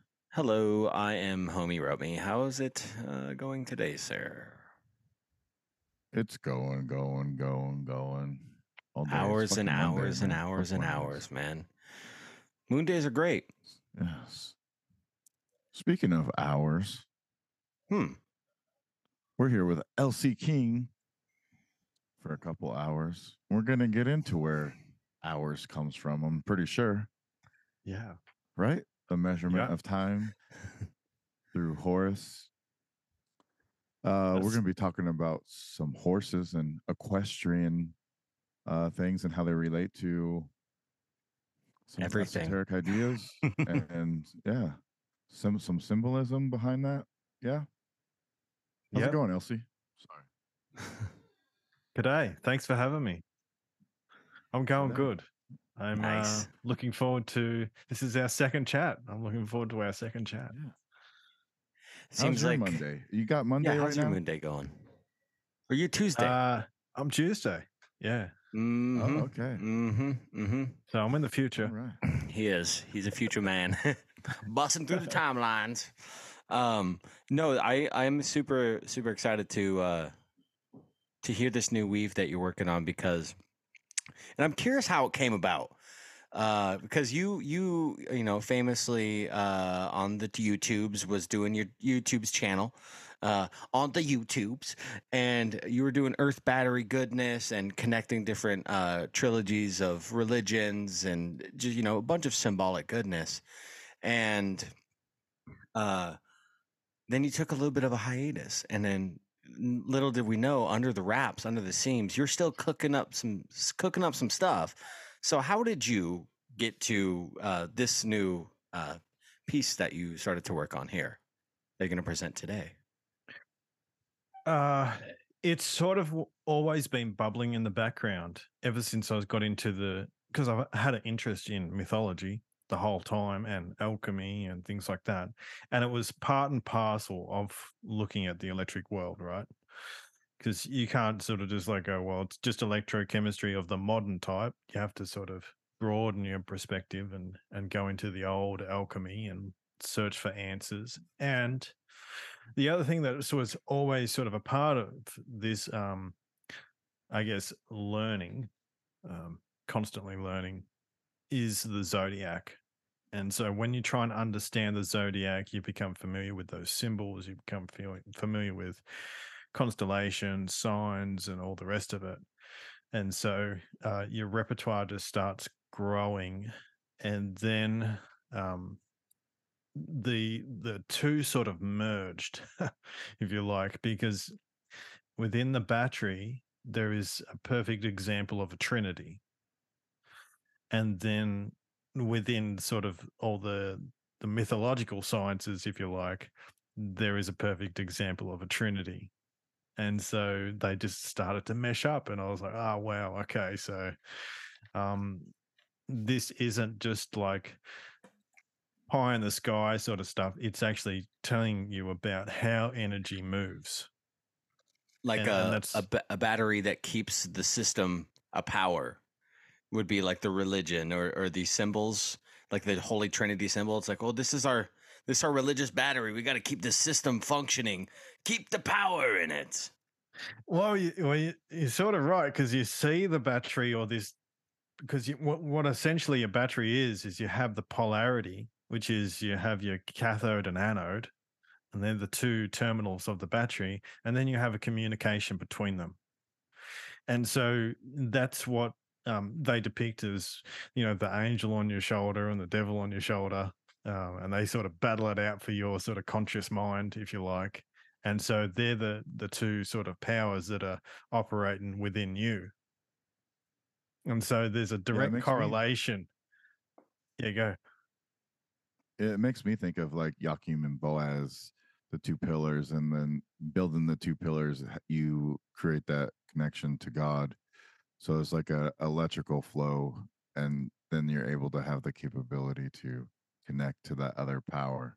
kundalini rise yeah exactly and, and so when you look at the alchemical stuff you can make a direct correlation to battery because they have the same sort of principles at play um and really what always sort of um was in my mind with this. I was like, what is this character Mercury? You know, like the the Mercury character within the battery, within um, you know, the mythologies and all that.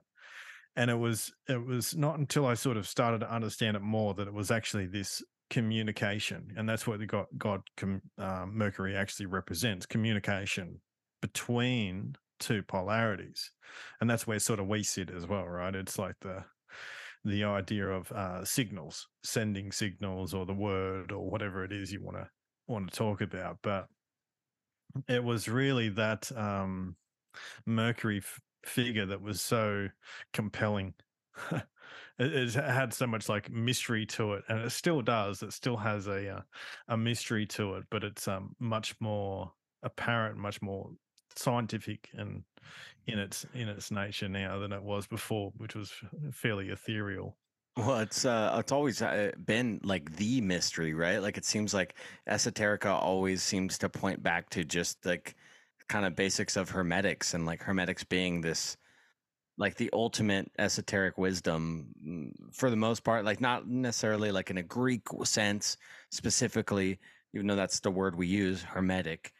Um, I feel like it was even part of the potential matriarchal society that was like before you know the dawn of the church even though the church fully embodies um, a lot of principles hermetic as well Yeah, it's like yeah. he's just always is the mystery the, the little hermes well, it, it's it it is in a sense when you're um because it's the middle path between the two polarities, right? It's the coming together of those two polarities.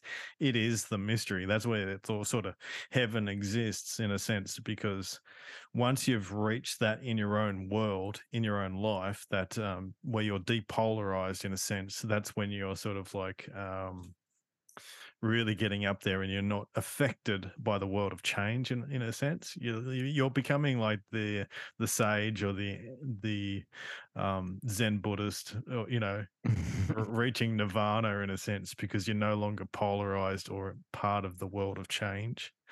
So it's and there's in time within that there's also this um sort of comes with the territory is there's this understanding of death at the same time. So you you understand the world of change and therefore you understand the the changeless world which is the eternal world that underpins it. So it's um in that sense you're uh, you're learning about the um the really eternality of our world and that is like mysterious in itself. It is the epitome of the mystery in a sense Mhm. yes yeah absolutely and uh is there ever a time where I don't want to jump the gun too much on like the specific presentation of information that you have in store for us today, but um, is there any uh, you, have you found in your research any like crossover symbolism with uh any other animal figures with this Hermes character? Um, sometimes I, I I I know like an owl can be symbolized as that, but uh, and snakes obviously because of the caduceus. But have you found any other uh, animal crossovers for the Mercury figure and symbolism? Oh, look. I, t- I tell you, I'm working on something at the minute, and I'm probably going to give a um, presentation later in the week. But um, the the whole idea is that um, each of the zodiac signs is really a mercurial figure, or it's pointing to that Trinity God in a sense. So nearly every, and this is what's really um, sort of throws a lot of people when they look at the mythologies and they sort of type it in Wikipedia and go, well, you know, this god's related to this god, or um, this de- deity is related to via you know um, another deity and so on and so you get this genealogy that comes into play and that's sort of really off-putting really throws people's um, uh, how to understand it in a way and it's because there is only really um, one triune god and once you sort of say all these other gods are just fractals or different interpretations of that one triune triune god. And so the triune god is really the positive the negative and the um, mixture of positive and negative. So it, it's simply a masculine feminine and then the mixture of the masculine and feminine. So all Smart. nearly all yeah it's between the so you'll have um the mother the father and the child. And so it's it's very it's it seems simplistic but all the different sort of characters of the zodiac for instance um they are part of uh describing this triune god. So if you look at aries it has the the horns that are coming out and it's uh it encodes the lamb which in itself encodes the idea of a monad um, which again starts to point to um, the wholeness or the universality of it. It also points to the head to arise um, which is pointing to the mind of man in a sense um, you look at the the symbology of Pisces, for example, it's the Vesica Pisces. It's all to do with the two fish, which comes out of the geometry of the vesica. And the vesica is the womb. It is the joining of two circles, which are basically the masculine and feminine circles, the mirroring of two circles uh, that creates that specific uh, geometry that then brings about the Trinity. It brings about phi. It brings about sort of this idea of logos. And a lot of the time you'll see the man is actually uh, depicted within the vesica. What And so what- it's, Um, sorry. What, what, so as we're on Pisces, real quick, and just touching in why the well, the necessity to uh, well, I don't know, if necessity is the right word, but grouping it into like a water sign, right? Archetypally, it's like part of a water sign. But is Yep. there something deeper to why they are fish and two fish swirling as opposed to an Ouroboros or like some sort of other like two birds circling each other or any other two figures? Because when you said geometry, the first thing my first thing my brain fig- saw was like fish scales and like the complexity of that and some of them being shiny like a and there being mercury in the water and the, in the ocean and things like that um and also a lot of talk of you know and look at some of the um like the fish gods or the fish association um with Yep. things in the past so i was wondering if there um if that plays in at all or waters. why- yeah Yeah, yeah. It why the does- it fish man? does. Okay, so uh, usually in the older older uh, ways of um, understanding this our world in a sense, you had an upper level and a lower level, and so the upper was air, and this is related to the gods of the air, and then you have the lower, which is related to matter and to um, water. All right, so water and air. Now, water and air, if you flip the the W, you get mind and matter, and this is a polarity that is extremely important um, because it helps explain a lot of the mythologies. And that is, whenever you see anything to do with air, you're dealing with the mind. So, you know, Hermes or Mercury has the winged helmet or the winged feet. Um, there are, you know, what is there like uh the lion has wings there's, so many animals that are depicted with wings well whenever you see the wings or the winged disc is another one um that is to do with the mind and so it is the masculine sort of portion of it the up above the head and then you have the feminine portion which is to do with water and matter and materiality and so there is in our in us we are both made of material and mind. And in actual fact, there's no distinction really between mind and matter. You, you don't know where one begins and one ends. And so, and there is also the creation of um, mind out of matter as well. So there's the stories that go like that, um, which is this out of the chaos, if you like, um, that darkness, then it started to bring form. And so there's this interplay that is where the mind is starting to construct and put into place matter in a um, a logical way. And it's through that, you know, mind through matter that really is part of our world, in a sense, is our world of change. So whenever you see um, water it's usually to do with the feminine. And whenever you see air, it's to do with the, the masculine. And the central pillar of our world that joins the two, that central tree that, that covers both mind and matter, is really us, all of man, because um, yeah, we're born we are born out of the Trinity in a sense because we we've got two parents, a masculine and a feminine parent, and that and we are born from them. So we are part part of our mother and part of our father. And so we're we're both in in that sense we're both mind and matter as well. So we are the mercurial figure. Forever fractaling out. Just like little Yeah. spores, you know, little spores, little funguses.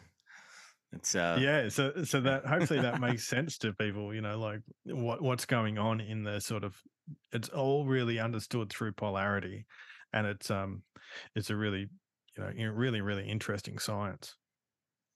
So, so then, in that logic, do you think like the the Aten disc uh, of Egypt is about consciousness more than it is about the sun or some other thing that they're talking about when they're they're rising the Aten and Akhenaten uh, in Egypt? You know what I'm talking about?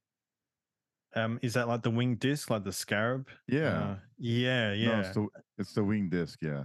Yeah.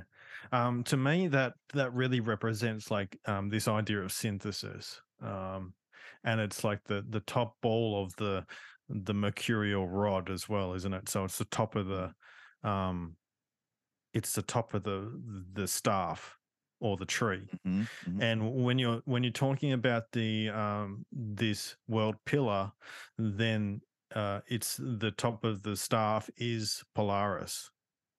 So Polaris is that uh, central unmoving point that is uh, at the top of the the dome, if you like, and the, everything moves around it. And so it is the it is the timeless point of the world of cha- change, if you like, because it's the unchanging point and that is that's why it's so sort of special when you look at things in in a polarity sense you're you're looking at the world of change and the world that doesn't change in a sense the underpinning of it and it i've likened it to sort of like this um it's a, a train running on a track and so the track is that immovable, unchangeable thing that the train moves on. And so timelessness um, and this idea of eternity is the um, basis for the world of change. And so that's what that sort of uh, central pillar is sort of recognizing. And that's why you have like Mount Meru and these um, ideas of the Omphalos stone, and, and those ideas are coming into play. And then you'll see the gods that are sitting on top of the mountain, or they're on the top of Mount Olympus, the undying ones, if you like. And they're eternal because that's what they represent. They represent represent that unchanging, eternal aspect of the sky, if you like, Mm. um, that holds the world Nuts. together. So it's not like knowledge or pineal gland symbolism or Well, anything. if you look at the symbolism of where our central pole is in within us, it's our spine, and it holds our head up. It holds our head up, and then Right. that's that dot, the eye, uh, the the dot on the top of the eye Mhm. is is your third eye. Right? It's it's that crown portion that's the fontanelle as well, the top of the head, where the fountain uh, comes out of the, of the torus of your own toroidal field, if you like. Mm-hmm. Yeah. So there's a so Mercury's rod is your spine. Yep, the caduceus, yeah, and that fully ties into well. So let's uh let's segue into this this horse talk because Yeah, this sure. this right here, like the whole caduceus and the spine and having two snakes, is fully cor- you know cross correlated over into the Hindu understanding of the Kundalini and those two working together. I mean, it's a per- it's the Vedic texts are talking about the same thing as the, you know the deep hermetic laws and but i know for a fact in the vedic uh you know in the vedic world that there was a lot of horses and a lot of cross co- uh, over animal symbolism and so i'm really curious um just get into the horses man because Sure, let's do it. so what the- fascinating dude Yeah. Um, so I, I come across this because you know I do a bit of gematria. Um, I use the um, uh, the sevenfold cipher on the English al- um, alphabet, and then I used the Greek gematria. Um, and so I, I was playing around with that. So when you type in what what happens is yeah, nice. the best So what I, what I was doing was, um, you, you sort of get used to once you play around with the the sevenfold um, gematria fair bit, you find out a lot that's sort of encoded in it. But you get used to looking for certain um, numbers and and things that sort of show up, and geometrical values, if you like. Um, and it's a and you have to do a bit more of a breakdown. You can't just say, well, just because it's got one number, you have to actually break the word down into vowels and consonants to actually find, um, you know, what you want secondary information and correlations. Um, otherwise, it can be just too arbitrary. But um, basically, uh, when you look at the the mercurial figure of Jesus and the the name Mercury, mm, they are both exactly the same in geometrical values. So Jesus and Mercury both equal 27. They'll break down further into 16 and 11. Uh, so and so you have a, a that's one specific one that is um, a, a direct correlation. Then you have like other ones that are mercurial in nature as well, like Terminus, um, the Monoceros, which is uh, the unicorn, uh, also have those sort of encodes in it for specific reasons.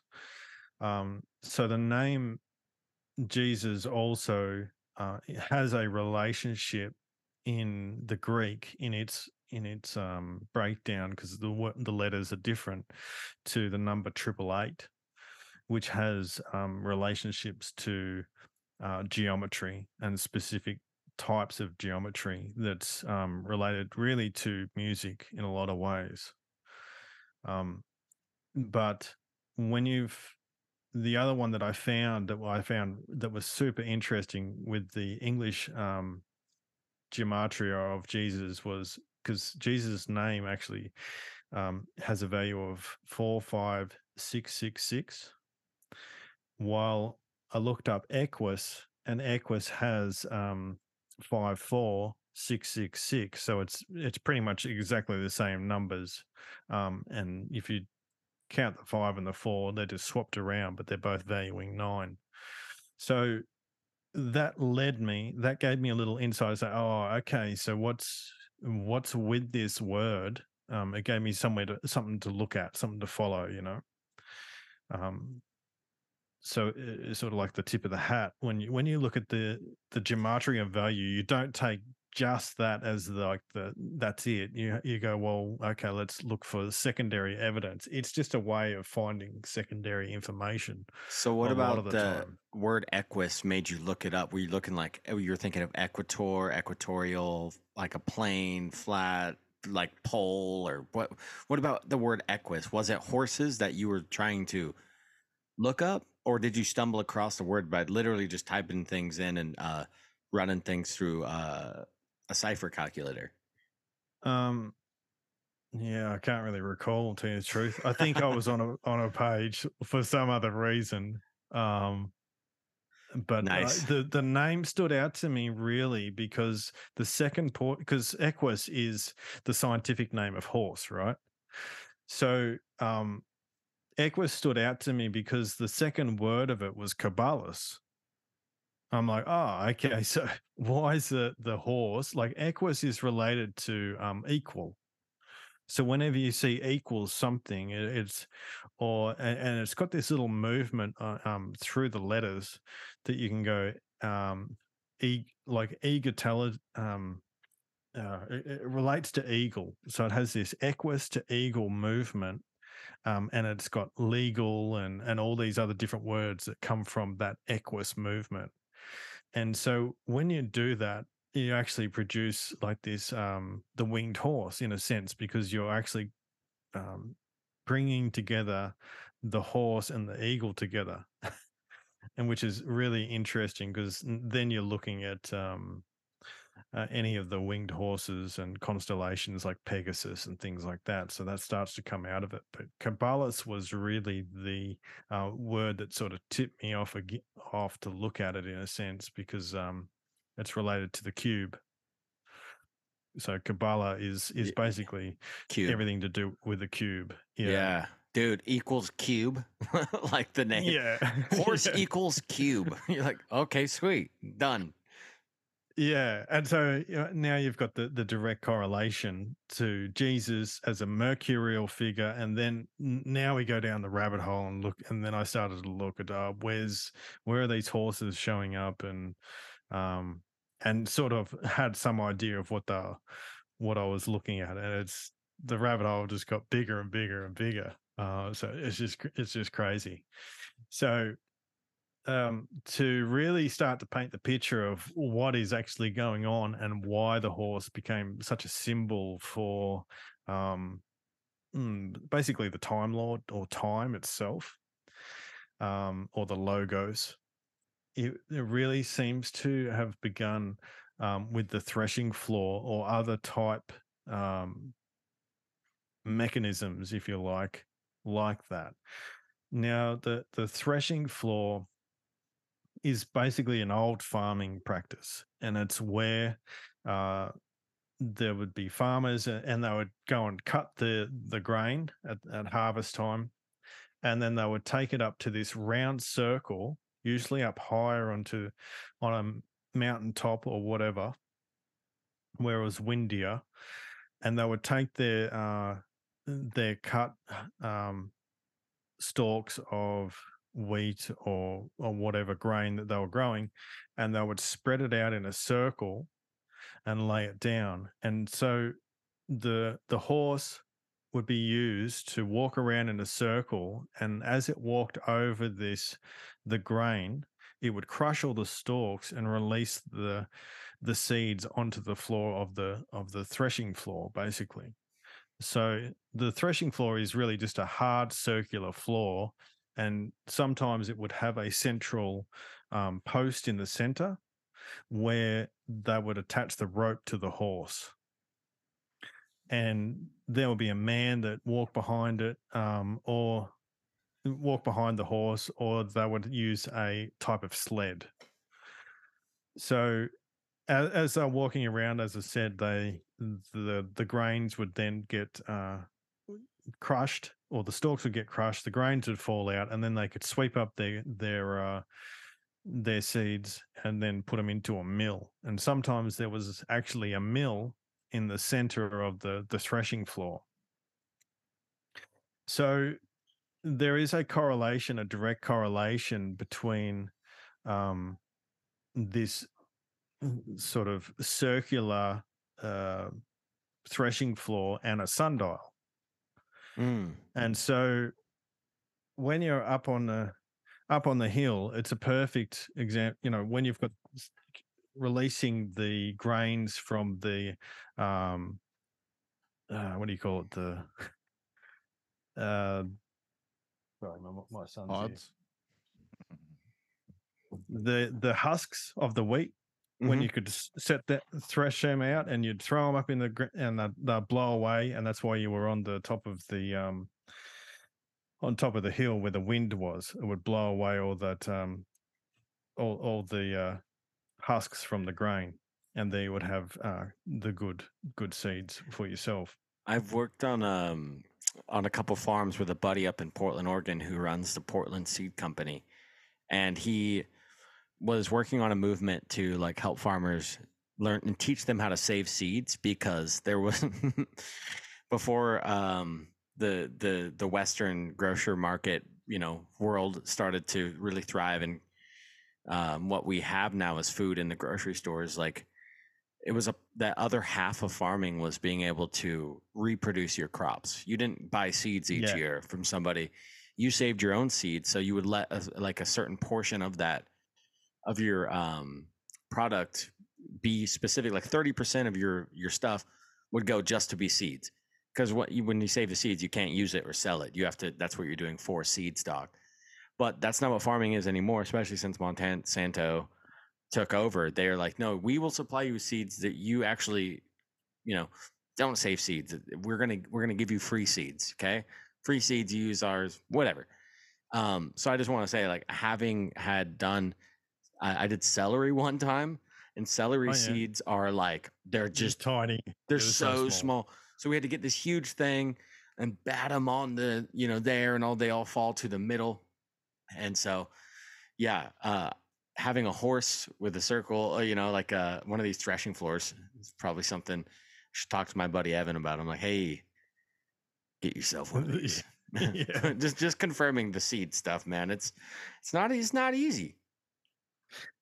Yeah, yeah. So that that's what the the horse was used to do was separate the um the the grains and it was became symbolic of the heavens and the reason was that um the the central pillar and it being in a posi- perfect position being up a little bit higher on the hill it became a sundial and so the analogy was that the horse was like the shadow of the sundial moving around and round, or it Oh, was wow. like the, yeah. So it became also this idea of the central portion of that circle was the pole star, while the horse was moving around, it was the moving of the heavens as well. So it became associated not just with the um, hours of the day, but with the the seasons and with the movement of the heavens and and also like pulling the the little threshing uh pulling the ch- the chariot behind it or the um the sleigh behind it was like um the moving of you know the the heavenly bodies as well so the, the horse was the unseen power behind the moving of the the uh, sun and the moon, if you like. And so, horse, you can see there's a quick movement in its name um, between horse and hours.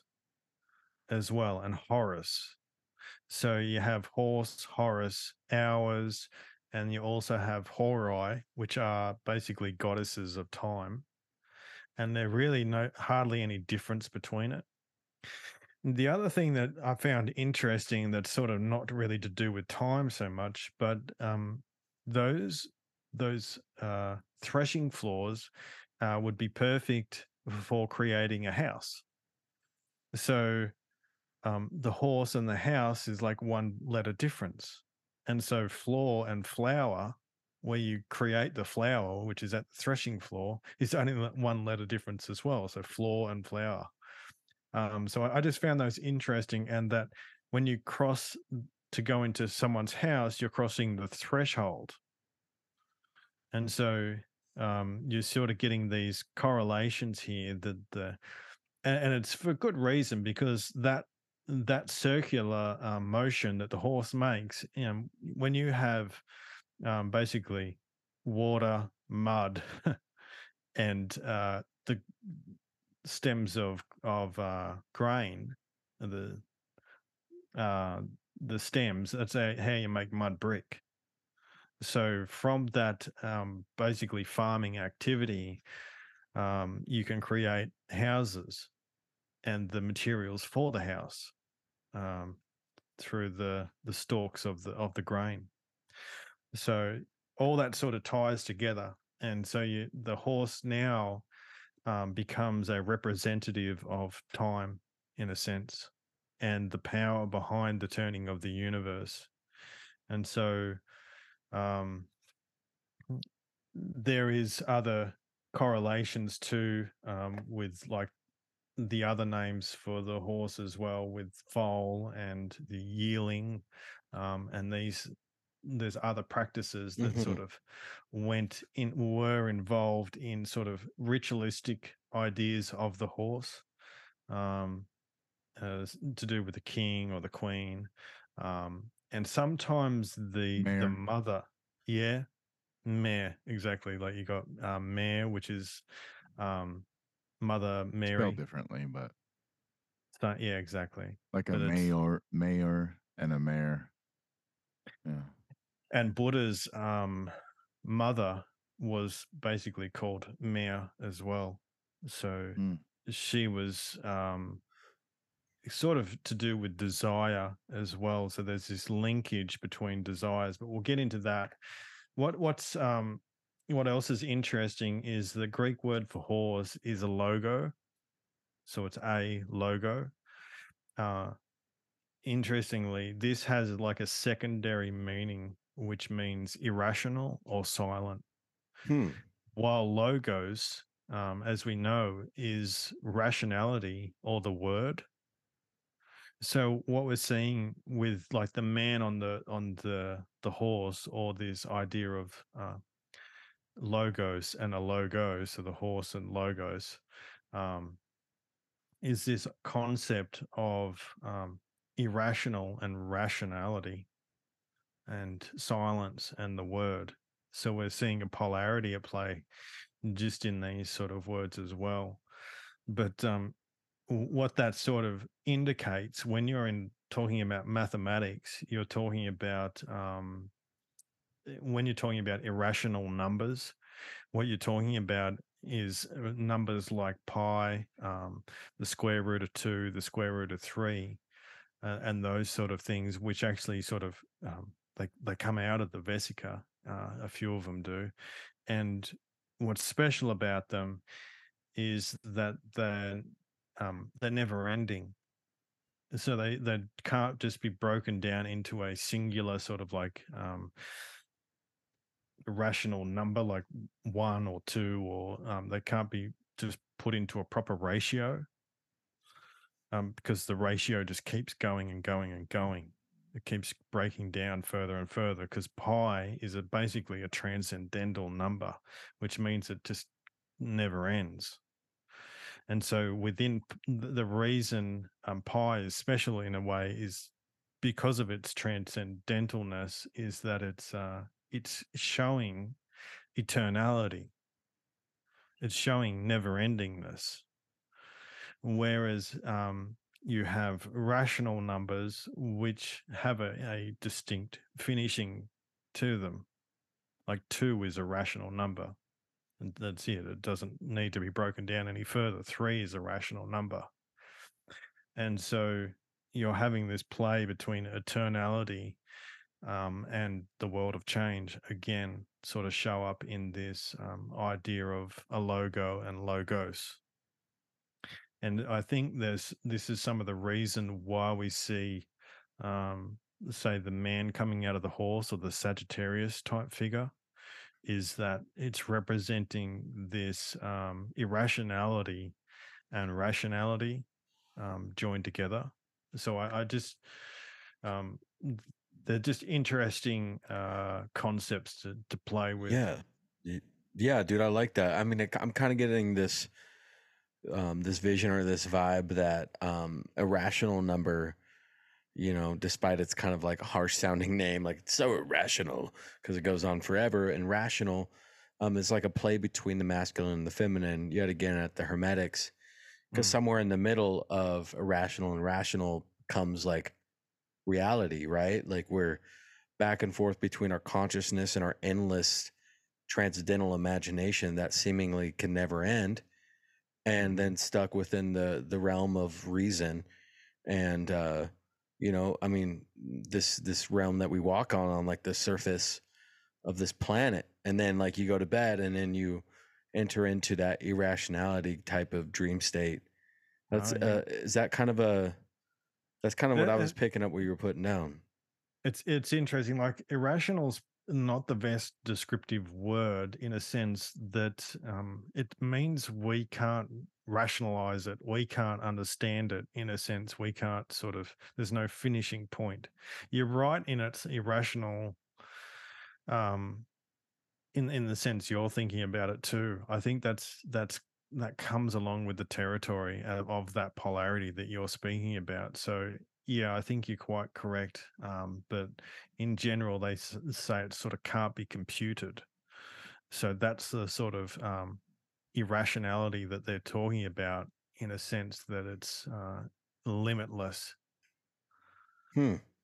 Yeah, like that's and that to me is like very much consciousness, like trying to Yeah, yeah. compute consciousness, which is very much so on the tip of uh, a lot of things right now with the new chat gpt and uh, oh i can answer anything you need because i am consciousness in a computer no you ain't you never will be Yeah.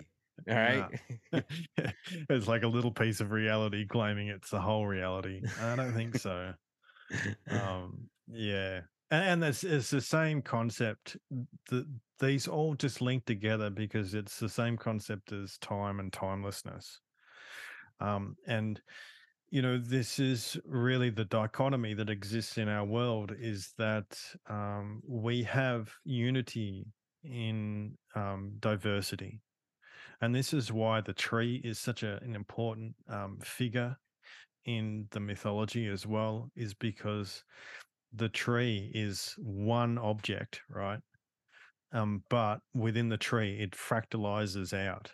And so it's um, this diversity within a unified sort of object. mm, hmm and endless potential because you can just continuously take cuttings from the tree or you know obviously like do the seed but seed isn't always you know it's eh, that's what's really interesting is like how how many similarities we share between plants you know we we do and uh and cell how cell culture works like we can basically recreate and grow meat from a from a small cell just like how we can take cuttings off of a of a plant and continue to grow that same plant seemingly forever.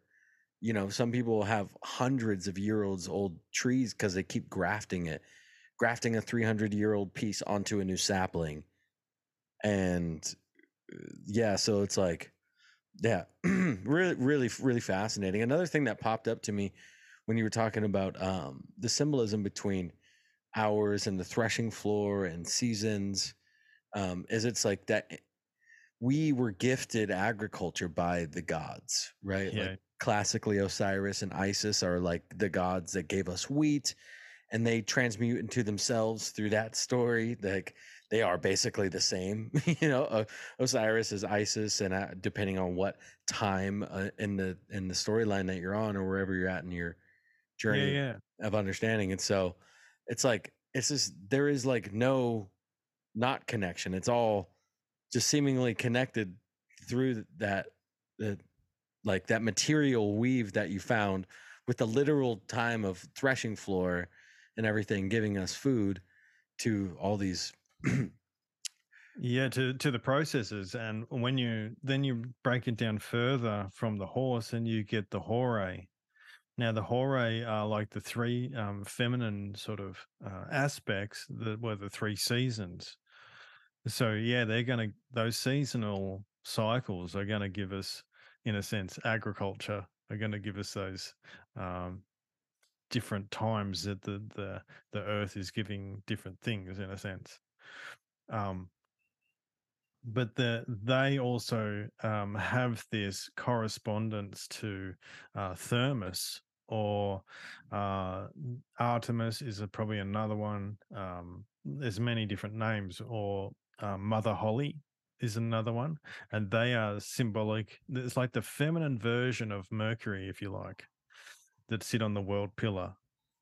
And this is your Virgo, um, and this is your Libra. So Themis is the lawgiver, and um, it's the same as um, the same as what Virgo is and Libra, basically.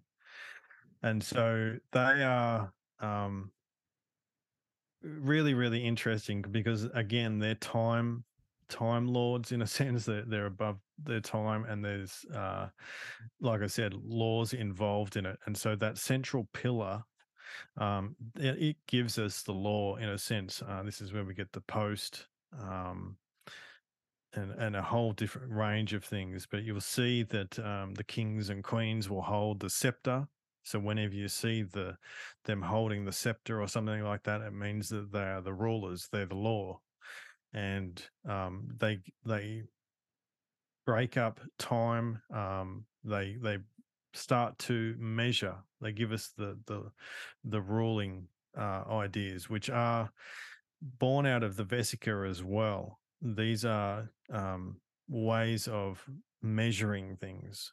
And so, without measurements, without mathematics in that way, you don't have um, all these ideas of commerce and and and then you don't need the laws and all the rest of it. Do you know what I mean? Like it's it's civilization is born out of, um, in a sense, mathematics, um, and and the laws that we have that is is given from those. Does that make sense? Am I being clear with that? I get it.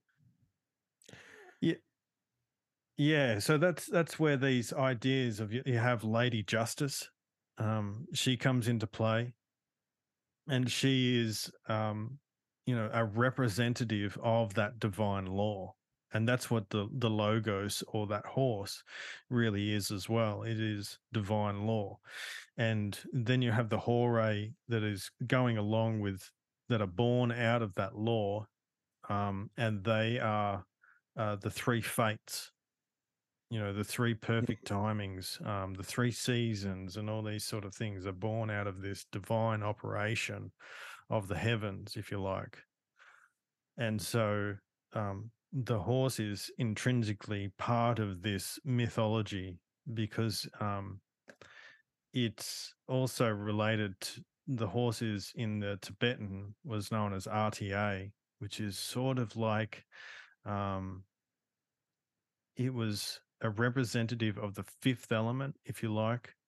Um, and so it stood in between the four directions of, of the world. And it was representing good uh, good fortune. Um, and also it was uh, like a understood as cosmic order, divine law, truth, logos, and dharma. Um, so this idea of, you know, like the, the dharma wheel, the cosmic wheel, um, and it brought about the the laws and the laws of life basically and so that's what it's what's it's all sort of pointing to. So the horse, this is how the horse fits in with um sort of these other ideas of cosmic order, divine law, law truth, logos, and um, it's just really fascinating to see where all this um, sort of unfolds too. But it was, it's just uh, the whole story is a sort of reiterated in different ways through whatever different culture you're looking at. But essentially, the story is is exactly the same underneath it all with you know it's like putting different clothing on a different sort of uh, god and giving it a different name but essentially it's it's the same god with the same actions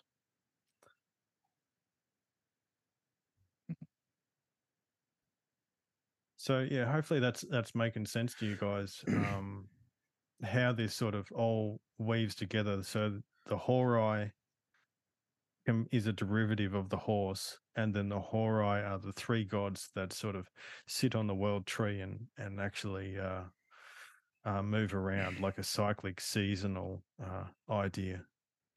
And and they're beyond gods too, right? They're the the everlasting. They're there mm-hmm. before. They're there after.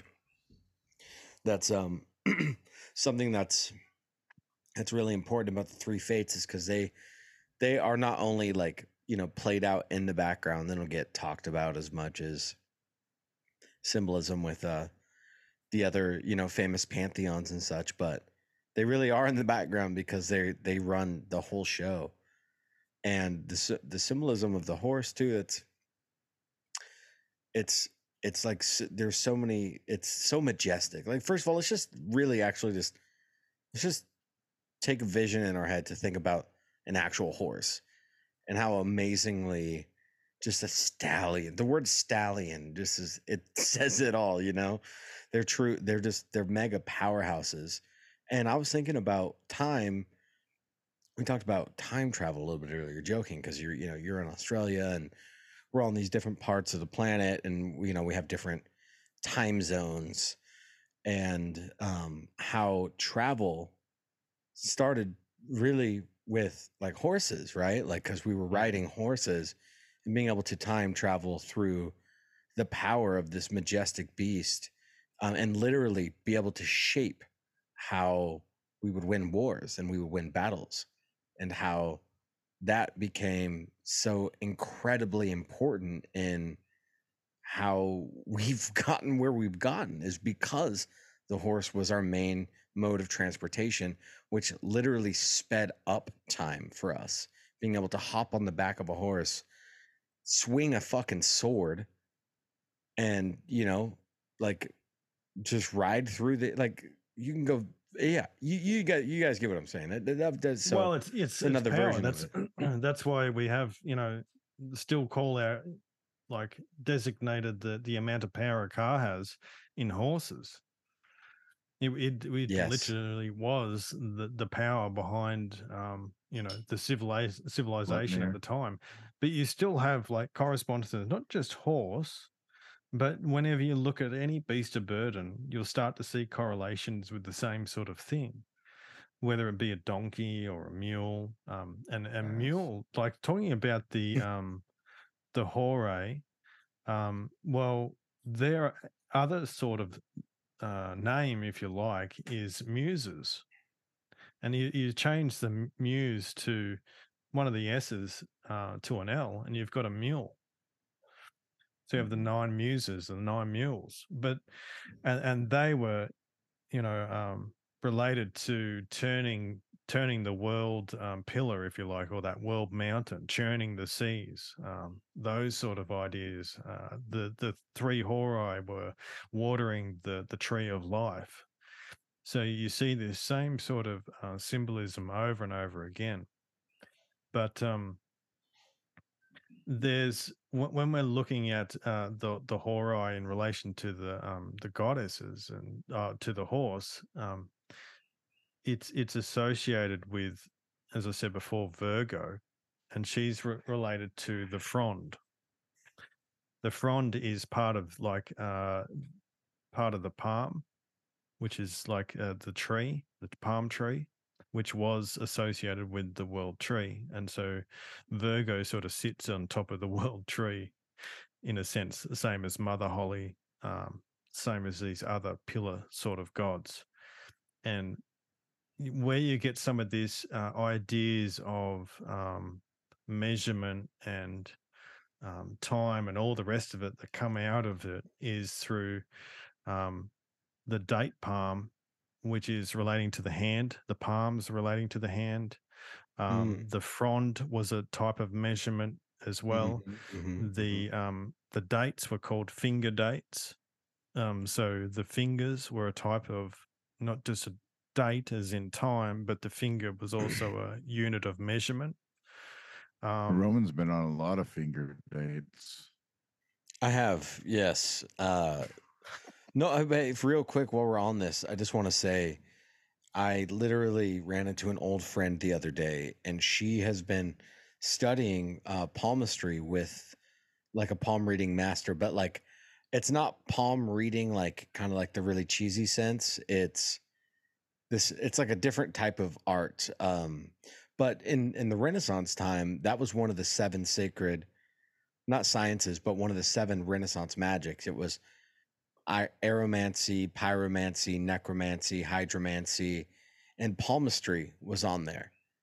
Hmm. And so that there's like deep archetypes that are tied to like the different astrological workings to like the map of your hand. And so like there's a lot of like just to back what you're saying, there's a lot of esoteric symbolism in the hand itself being being a literal map of not only your life but your future being able to because your hands the lines on your hands actually change over time no, and okay. so uh and like through different uh, moments in your life you might have stress and like different little lines will come out of like what they call the heart line on your palm and um the each finger is a different association to a planet. I know that the middle finger is saturn uh you got Yeah. Ju- jupiter um and and so there's all these planetary alignments here uh on the hand and there's that also that other famous photo like the esoteric art that's um it's got like the all the like inspector gadget stuff coming out of the fingers but it's like it's like a rosicrucian piece. You guys have seen it. It- yeah, I probably have. it, it- anyways, um, I love this. I love this because another thing too. I just want to say, no, no, no. Keep going on the hands and the palms, and I want to bring something up on trees after this. Okay, okay. So just to go on the um, mathematics of the hands, you have 14 um, segments on each hand, phalanges they're called, and that gives you 28 with two hands, right? Then you have that builds into the calendar, which is the 364 day calendar, which has 28 day months, and there's 13 months. And then you have one rest day that's not Mm. included. So that that's interesting that that's there as well. But yeah, so all these associations um, relating to the palm leaf, uh, the palm tree, uh, the finger dates, um, is all related to Virgo, and it's also related to um, the, the scientific name for the um, the date palm was Phoenix dactyphylia, dactylifera, or something. like that. I can't say the line. So, but it's got the phoenix in there. So now you've got this idea that um, Gnarly. you you you bring in the, the you bring in the um basically the bird symbolism back into it because there is a direct corres- correspondence between bird symbolism and the horse. Like i tried to explain before before probably poorly but um it was this there is a movement between equus and eagle right? And legal sort of sits in the middle of that. So there's Yeah. that, there's the legal ideas coming again. But um the eagle is related to Zeus. And then you have um, the falcon god, which is another predatory bird, really, is Mhm. Horus. And like I said, was Horus and horse, and like just nearly exactly the same thing, Yeah. you know what I mean? Yeah. So now there is a, a direct correlation, and this this is just another huge rabbit hole between um, the symbolism of um, the eagle, um, any bird symbolism. And like I said, the bird uh, represents the mind um, because it's its wings, it's flying overhead, and um, it is also associated with the um, with the world tree, as in um, a lot of these birds are said to you know rest sit on the top of the world tree and those sort of things. Um, so there is how a, amazing it would be to be a fucking eagle.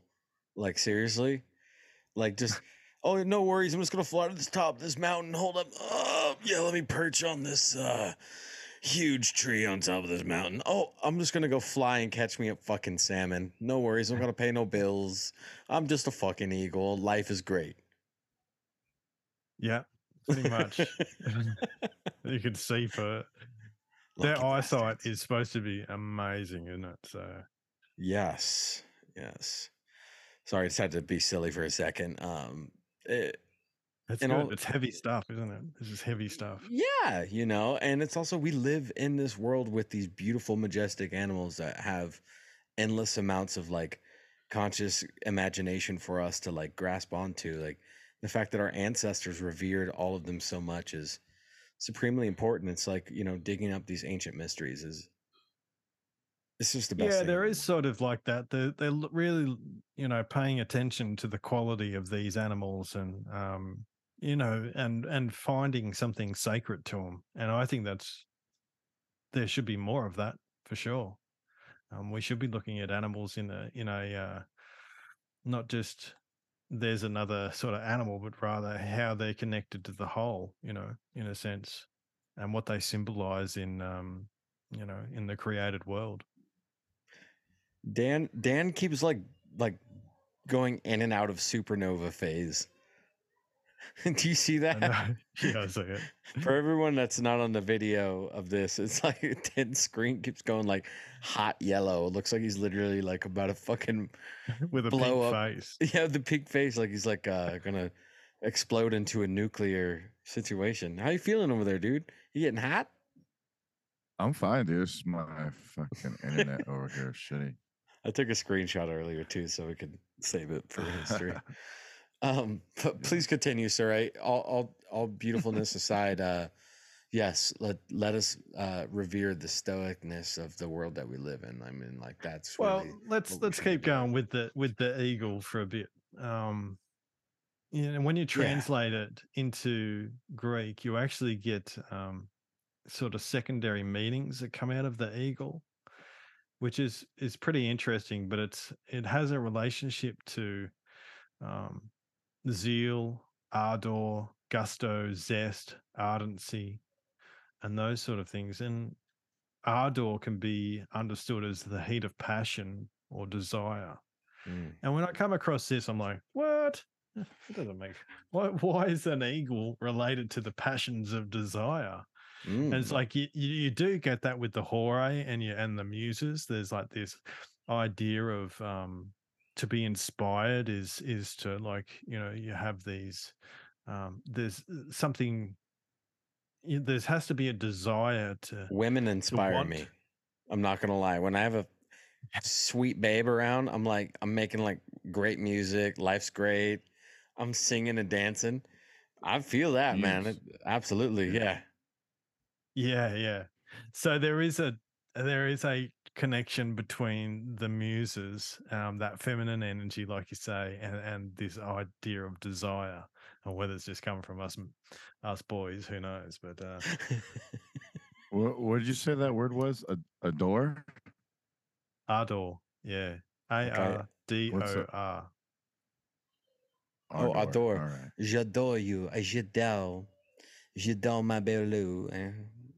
Yeah. So, um, I just found that the fascinating little connection there. And what's interesting is like, um, the Buddha, her her mother was the mayor, um, and he basically sort of rejected her in a sense because she was the um idea of desire in a sense.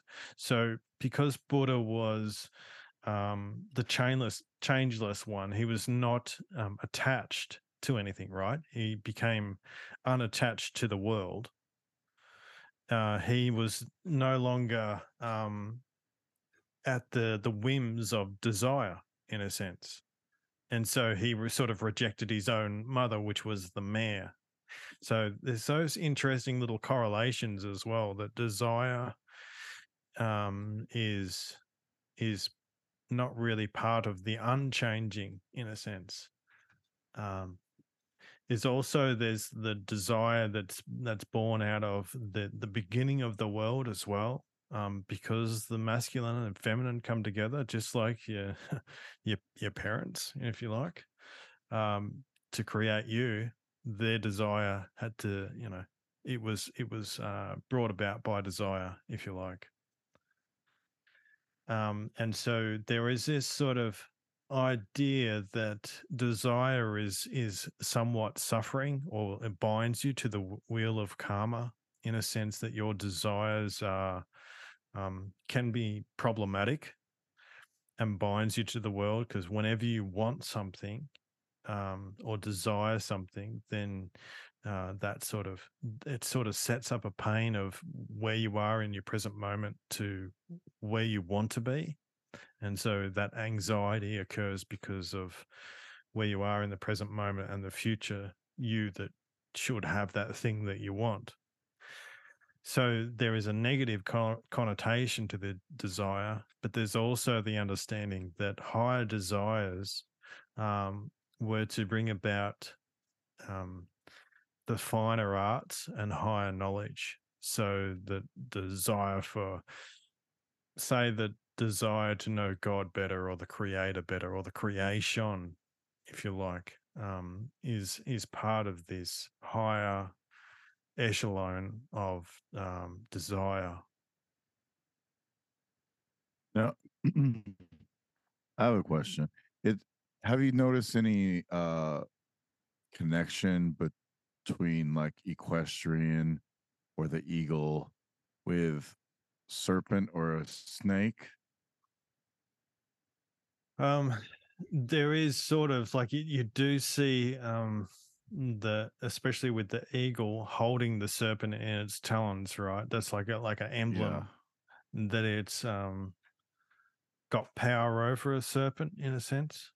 Um, hmm but whenever you're dealing with mercurial characters, you, the serpent nearly always turns up, and it's like it's it's one of those things that I keep trying to define, but it's really enigmatic. You know what I mean? It just it, it slips my grasp. it's slithery, and so Uh, uh, Soap. slithers. yeah. Uh, do you do you notice any? Uh, is there any connections to dogs? Uh, no, I haven't come across dogs yet. Um, No, I haven't. uh, I- because what what the symbolism that I'm like looking at here is like uh the, the tribe of Dan has like a, a standard of a horse, an eagle, and a serpent. Nice. And Uh, so yep, there you go. Yeah. so it's interesting that there's a connection between the eagle and the uh, and the horse. So that's why I was asking about the serpent, and then I was asking about the dog too because the werewolf symbolism kind of goes back to Dan, and then also uh, you know Dog Star, Sirius, uh, these other types of things, these other motifs, uh, always pop up with like Tribe of Dan stuff that I always find, and I think that in some way they might have been the tribe that started uh what's it called uh animal husbandry and Uh-huh. breeding animals and one of them being the horse the dog uh maybe even cats i don't know about that one but uh you know so horses and dogs for sure but they also like did that with like bulls and uh other like uh farm type animals too So- so i was just curious if if any of that stuff ever pops up when you're studying like equestrian uh because the equal thing is also pretty interesting the equality aspect uh, of the horse and then odin rides on Sleipnir which is the- Yes. the eight-legged horse and symbolically Yeah. that's almost like the turning of the eight spoked wheel Yeah, uh so the the Karmic horse wheel. pulling Yep. And it's on a tree too. the wheel The symbolism, of, like the Yeah, whole map is a tree. Um, well, yeah Yid Yggdrasil, I'm going to say this wrong. Uh, Yggdrasil Yggdrasil. is um, Yeah. Odin's horse. It, it actually means Odin's horse. Um, so Drasil means horse, and Yg, Yggr is one of Odin's many names. Wait, Drasil means horse in which in which language? In Norse? Well, I assume so. That's Yeah, right. I, Yeah, that makes sense. Yeah, but that just no, it's kind of mind blowing because uh, because so the, you got, you got the horse and the man is the one and the same as the world tree. Yeah. So yeah, go. Sorry. well, I was gonna say like you know Brazil or High Brazil and Brazil or Basilicus. Like there's like a almost like a serpenty type of energy with that as well. To kind of touch what I just want to pitch in when because the other day I was listening to my favorite book that I have on Audible right now, the uh, Mysteries of the Dark Moon by Demetra George, an amazing astrologist uh, and obviously author. She's so fucking good. I love it. Anyways, um, and there, the I think the dog god connection was correlated with the feminine and the uh, the matriarchal um, pre-church society. There was like that's when the dog was actually kind of like there would always be dog guards around um, the the goddess of fertility or you know um, Mm. the god of that region and and uh and she would like you know bless her people they would bring her uh shafts of wheat and you know she then they would like sleep with one of the men and they would get pregnant and have a kid. So it'd be like hey we're going to bless you with not only more crops but more children. And then there was like a dog association there. I have to brush up more on it but um i i what i was taking away instead of like dog being like a masculine thing was like i was like it's more feminine related or, or related to a close connection to the matriarchal uh societies in the in the deities of um and of real deep antiquity you know pre-church patriarchal pop pop stuff and all sun worship and things um and another thing too the there's a common correlation with um the transformation or the transformative mind and material kind of what we are talking about earlier like you know you have the eagle with the wings and the serpent being like more material based and the sign scorpio is that like big uh mm, archetype where that that plays through because Well, yeah, you're talking about um, sort of uh, Fucius is could be thought of as the old eagle with the with the serpent in its uh, talons as well, because that was Yeah, part of yeah. the tetramorph, right? Where it wasn't originally a scorpion, it was an eagle. But I did just um, find something here that I I did write, but I oh, obviously skipped over it. But the um, the horse is also called a mount, short for mountain. Many gods are depicted sitting atop the world mountain. Lord Vishnu sat upon Mount Meru, the central axis, used as and used as a churning stick, in which the gods and demons used a serpent as a rope to churn the heavens. The rope serpent, uh, analogous to mind. So when you're looking at um, nous, nous means mind, and then you have um, another one that's very close, similar to that word, is noose. And you'll actually see some older um, Vedic gods and Hindu gods, and they'll be holding a noose in their hand, like um, Varuna is one of them that comes to mind. Um, so whenever you see that, you're it's like a, a se- uh, depiction of mind. So the the noose of mind, and I think serpent does play a role in that idea that it's related to a, a piece of rope. Um, in a sense that it's related to mind as well, and this associates it with the churning of heaven. And again, it's that um, you have that central axis and that move the rope uh, that holds the horse mm, you know, mhm. is moved Oh, yeah. around. yeah yeah So yeah it's controlling the power of the horse. So there's those sort of things that come into play. oh Pegasus. So if like, wow, yeah, yeah, I'm. I can't, I shouldn't talk because I'm still processing everything you just fucking said. Sorry. yeah, and Pegasus is interesting. You bring up them like um that one. Um, it has heaps of stuff encoded into it. You know, it's um. What about the name? Or the, I'm not sure about the name. To tell you the truth, um, the, there is this idea where like its hooves uh, hit the ground, it creates a spring of water. Whoa. Um, yeah, so it's like the other idea is like because you have mount, and then you and you have mountain, and then you have fountain. So they're all very s- similar sort of ideas. well, mounting um, a horse. Yeah, yeah, exactly. Um, they're just you got to sort of take into um, consideration that they're playing with they're like poetry and playing with words and finding correlations that way. And so when you find um, like words, you you sort of get these associations, and some of the stories start to make a little bit more sense um, because of that. Yes, yeah, and then there's been some cross correlations of like, you know, uh, the the the fountain of youth being the mountain of youth, and um, but if like a fountain is a mountain is a step of a a hoof step from a a a, a, Schleppneric type of god horse Merkaba where it's like, you know, a pond being a portal. so this one thing I wanted to say uh, earlier on the on the trees, because I, I, I, we're we're in the Celtic month right now on Rising from the Ashes, right? So we've been talking a lot about druids, and one of the things of the mystic druids is that they held a reverence to every species of tree, or at least a lot of trees had a very specific archetype and like magic tied behind it.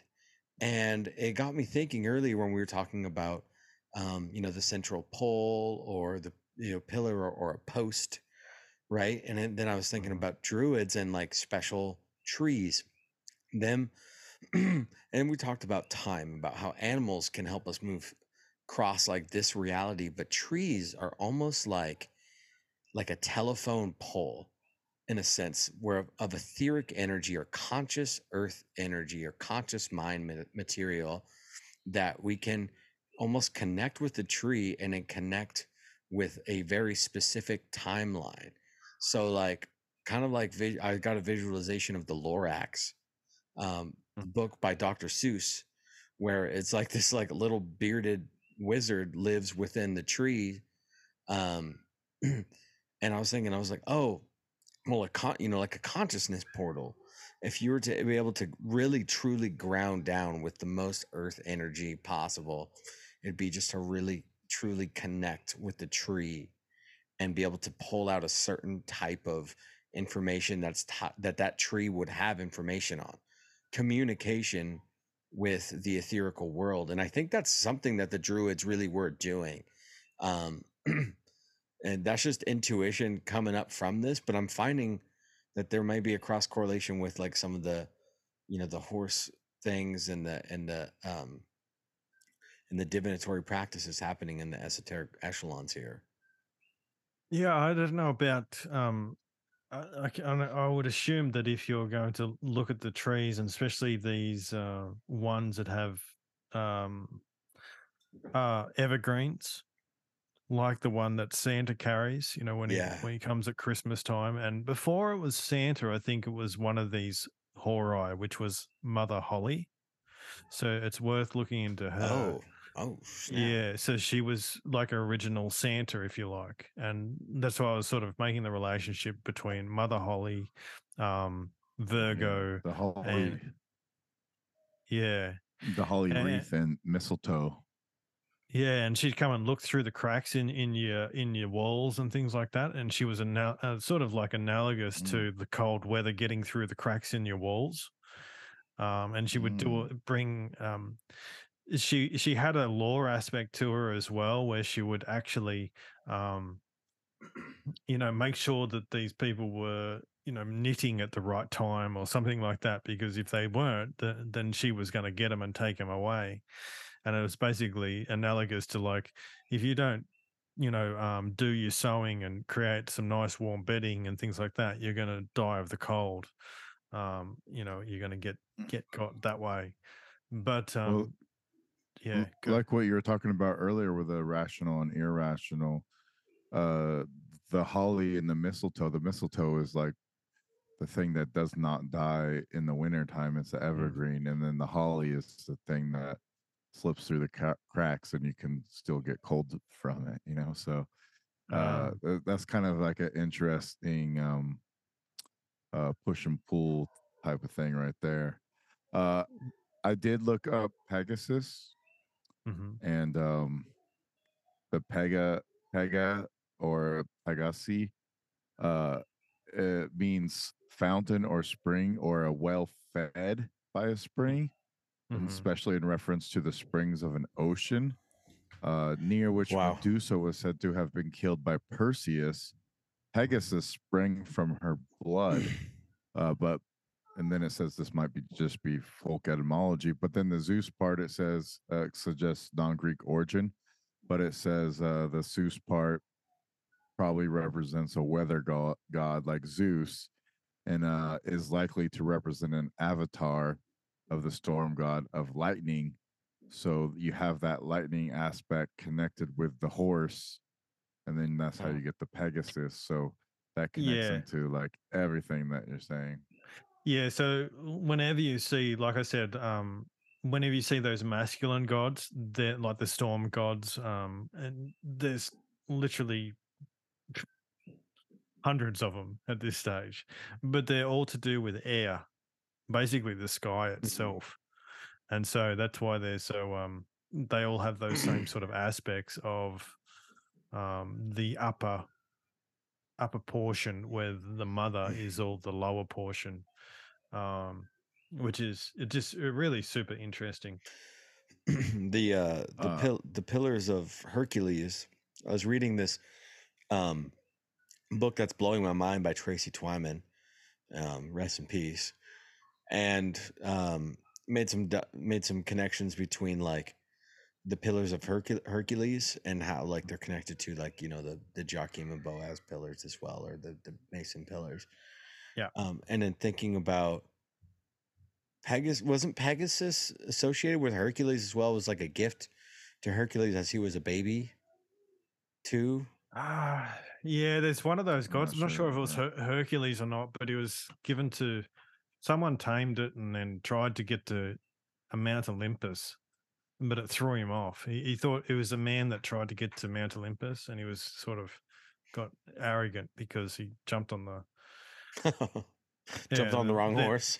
Yeah, and then um, basically, it says in some of the the uh, mythologies that Zeus threw down a um, gadfly and stung Pegasus, but it's sort of a misinterpretation. It was actually um, Zeus spurred um, Pegasus, and it threw the rider off, and then Pegasus flew up to to Mount Olympus.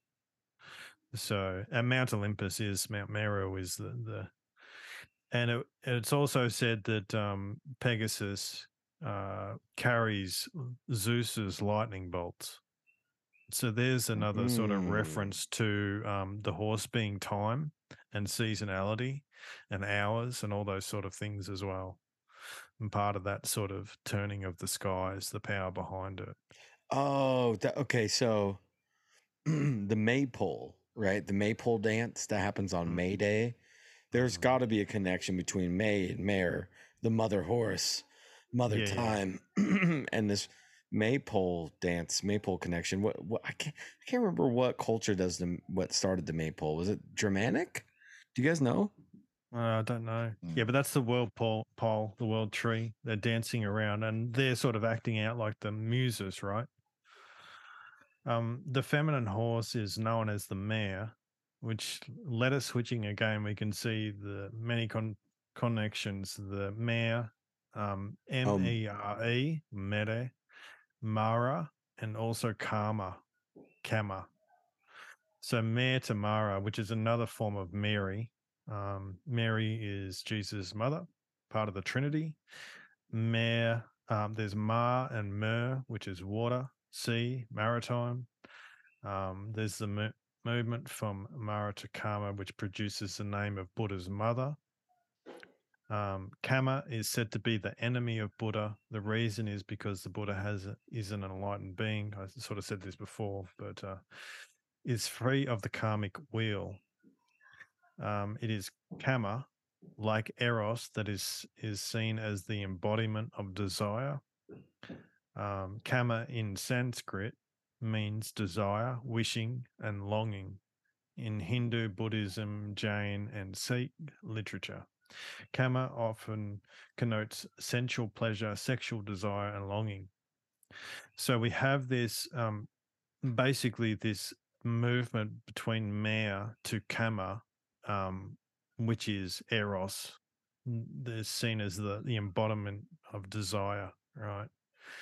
And so Eros or arrows is the the Hindu deity's Kama, um, and he's showing um, he's got arrows that trigger desire. So essentially, um, he's like Eros, and a little bit of quick movement of the word Eros, um, and you'll get heroes. So it's Eros is basically um, the same same word without the H in front of it, and then you get heroes, and heroes is an anagram for horse. So you can see how these all sort of just tie together using these these similar words. Um, and so Eros, another name for Eros is Cupid, and it's the god of love and desire. And it's actually another name for Jupiter, um, which you know is Jove, which is love, um, as well. So you can see that there there is this it it comes back to like Mario Garza says it's all poles and holes, right? It's it's the masculine and feminine coming together to to produce desire.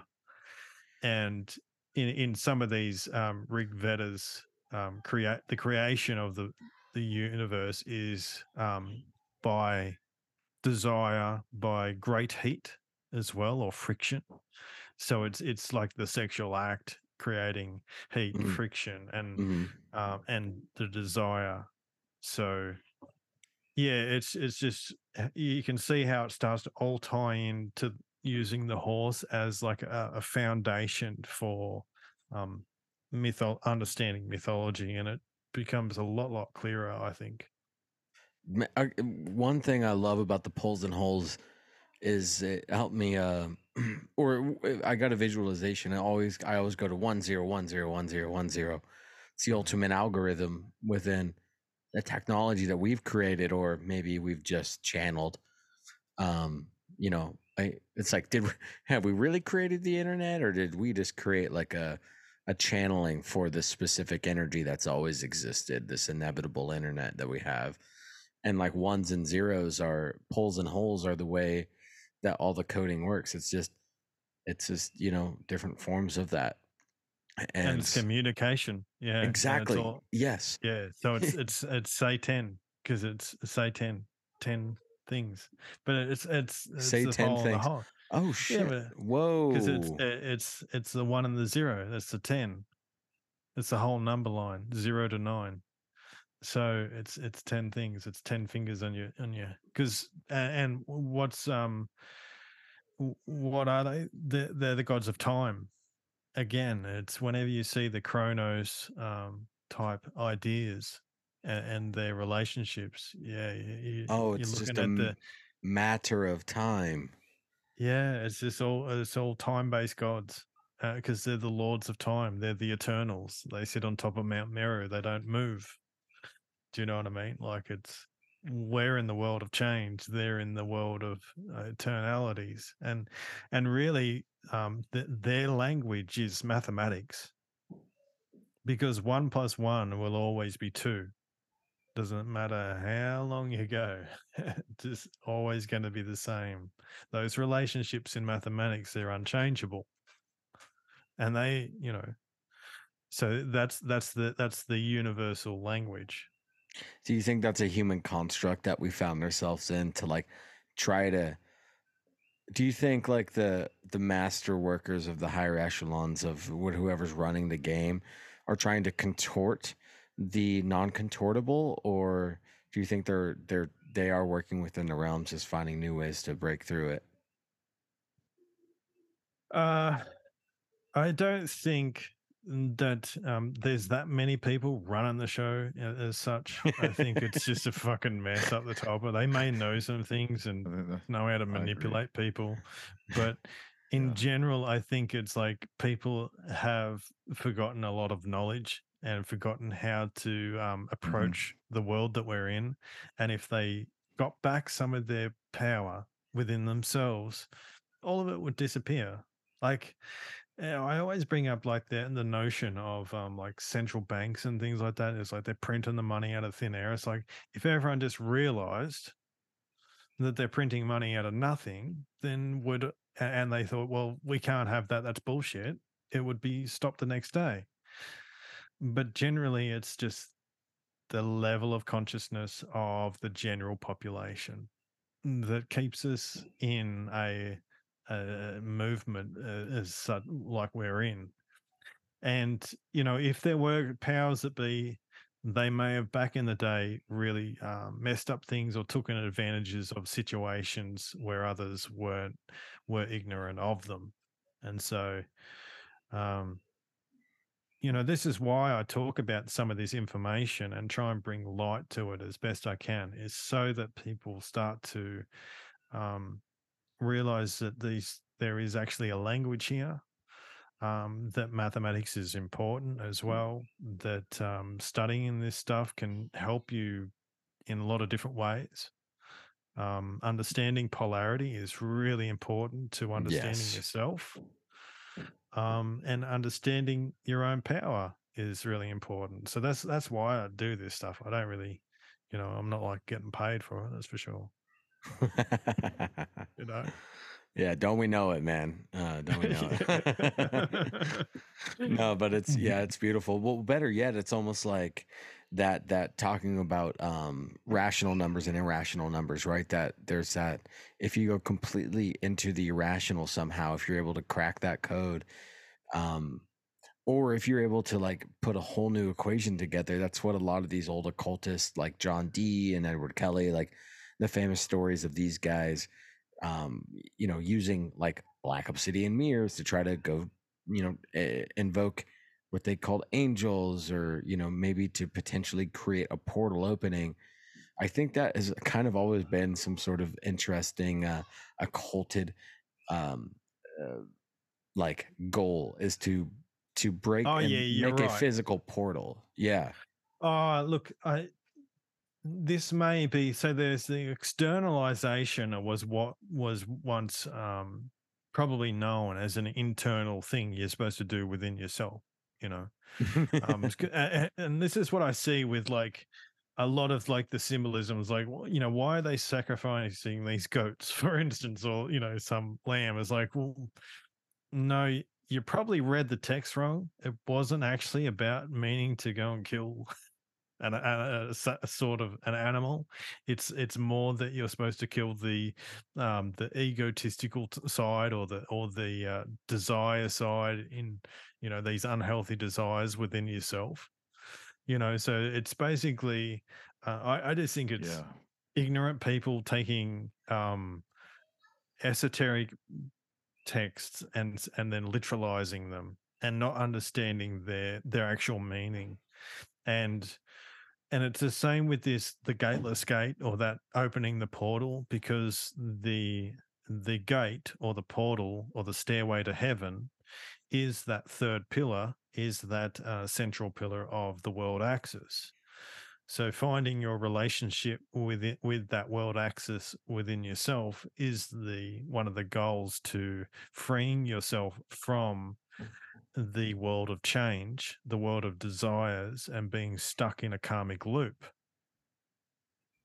So that that's the real point of it. The point was to sit quietly, act as as if you were the the world pillar, sit under the Bodhi tree, if you like, and um, become the world pillar yourself, and be still. Yes, yes, yes, yes. Uh, I've actually always said um, then I would love to come back as a coconut tree if I could just. But now I'm thinking, damn it, do I want to? Be... No, see, I do. Would you rather be? Would you rather come back? Would you rather come back as a long-lasting um, tree? Would you rather come back as like a really? Would you rather come back as an Evergreen? eagle? Would you rather come back as like a tree or like a majestic, huge animal with power, like an eagle or like a bear or a lion? Oh, I don't know. That's a that's two really different things, isn't it? Yeah, yeah. So let's like- uh it's our, it's our personality test for you to see who you really are. I don't know. I think ah, I, I think the eagle. I think a would probably tree be- a tree symbolizes like longevity, strong strength, growth. Um uh, like like the idea of towering over everything is kind of powerful too. Uh, you know, you have uh, little animals that crawl up you and everything, and other animals that use you for for shelter and shade. So you're kind of like giving, and you're also giving out oxygen. So you're kind of giving and uh, part I, I off like the idea of a, and come back. I like the idea of a tree over an animal personally. Yeah. Yeah, yeah. I know I was torn. I was like, but flying around and being an eagle would be Yeah, flying sounds all right. right. Yeah, yeah, I know. it's tough. Yeah, good thing. Good thing we maybe potentially have infinite lives and get to experience all of them. Yeah. Yeah. Hopefully. oh God. Um. So well, let's see what uh what else are we uh chalking up here with um some of this new study. Uh, you got any uh Okay, final, so fi- final notes for us on here?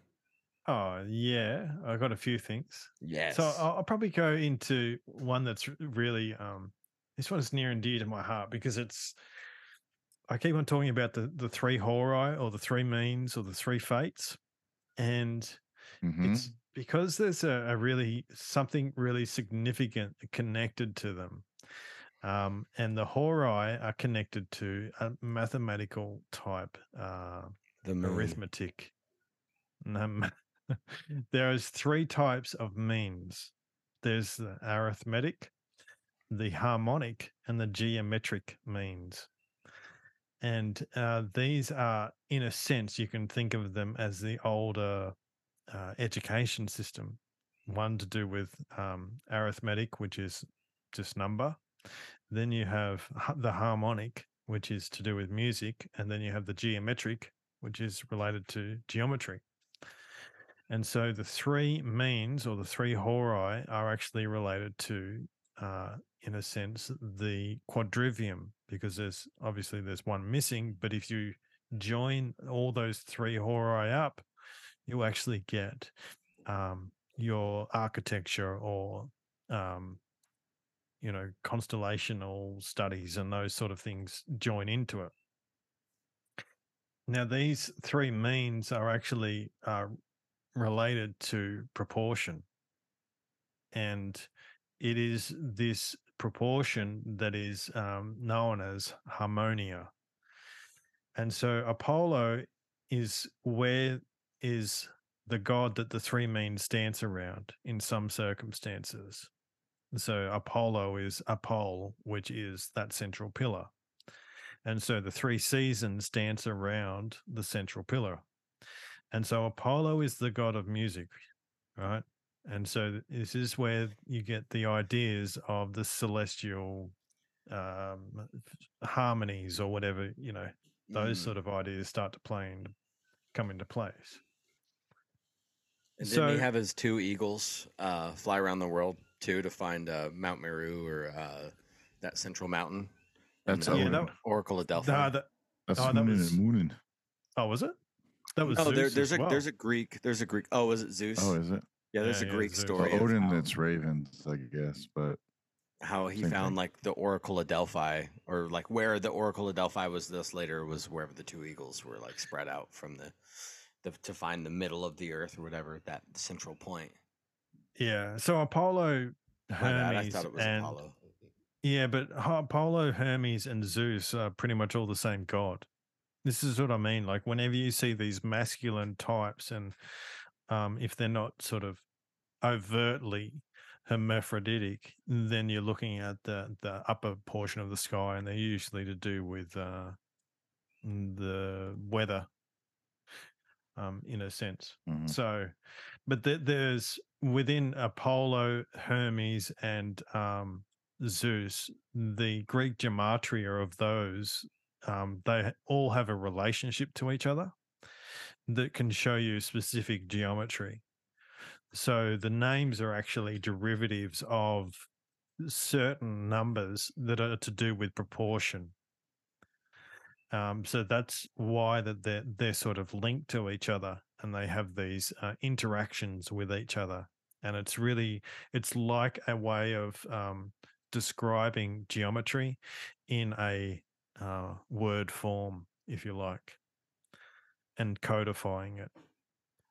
So just as Jesus in Greek, um, gematria has a value of triple eight in music, um, triple six is the string ratio of a perfect fifth, while the triple eight is the string ratio of a whole tone. So, in this sense, Jesus, the geometrical value is actually um, producing the scale of music. And so this is where you get into some a little bit sort of deeper material because these um, these gods, so-called gods, are actually, um, you know, produced uh, are ratios and mathematical um, numbers that are, are born out of the Vesica Pisces.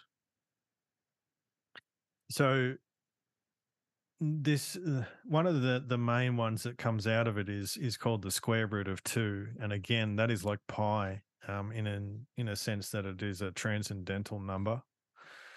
Um, and it is called like represents the axis of harmonic symmetry. And the reason is is it goes you have this um, from one to two, and the proportion from one to two, uh, this this connecting feature between the number one and two, is the square root of two. And so this is the idea of going from a unity one to a duality two. And so that middle ground that connects the unity and duality, that communication between the two, is the square root of two in geometrical terms. And so this also has a relationship to music in a sense. And so the other ways to do this is also finding the um, special relationships um, in the piano and things like that, or the musical scale. And so um, to find that midpoint between the octaves, which would be a C to a C, uh, the midpoint or the uh, still point or the world, the axis point in music is um, called the tritone and it is an F sharp.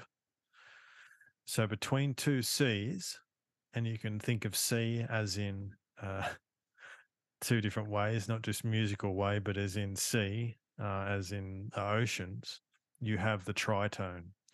And it's interesting that tritone is can be thought about as Triton, so the god of uh, one of the gods of the sea, uh, who who is a merman, so he's directly linked to coming out of the Vesica, um, and so it's a man and a fish joined. So he's it's a man coming out of the Vesica Pisces or the fish.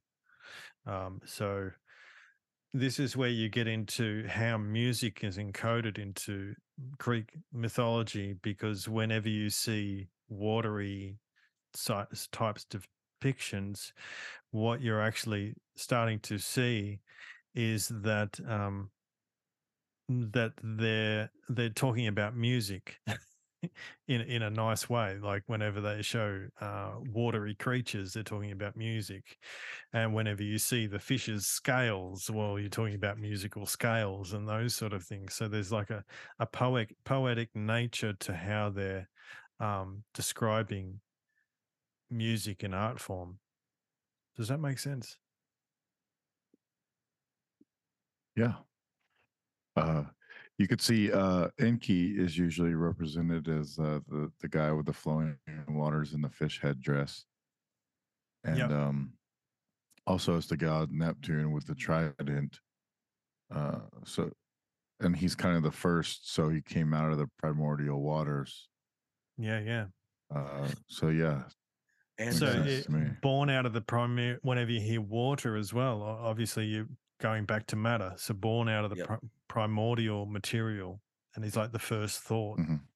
yeah some of Mhm, the mhm. earlier earliest um like evolution of musical uh um, technology i guess we'll say out of ancient greece was also incorporating water into the organs like the water organ um Mhm. and the different like instruments that included water which is really kind of fascinating and there's even uh, talk that some of these uh, ancient instruments were also used to like purify or clean the water um, to have like special spiritual holy waters um, in the church to like because you know we know that the they they had Mm. their they had yeah their yeah they had right like plumbing christenings town and stuff yeah yeah, they had their yeah. plumbing down right so if the plumbing was working on like the vibrational tones of the city because they were just deep into mathematics and they're blessing their water um, through the sound um, because that was just the ancient the ancient way of doing things and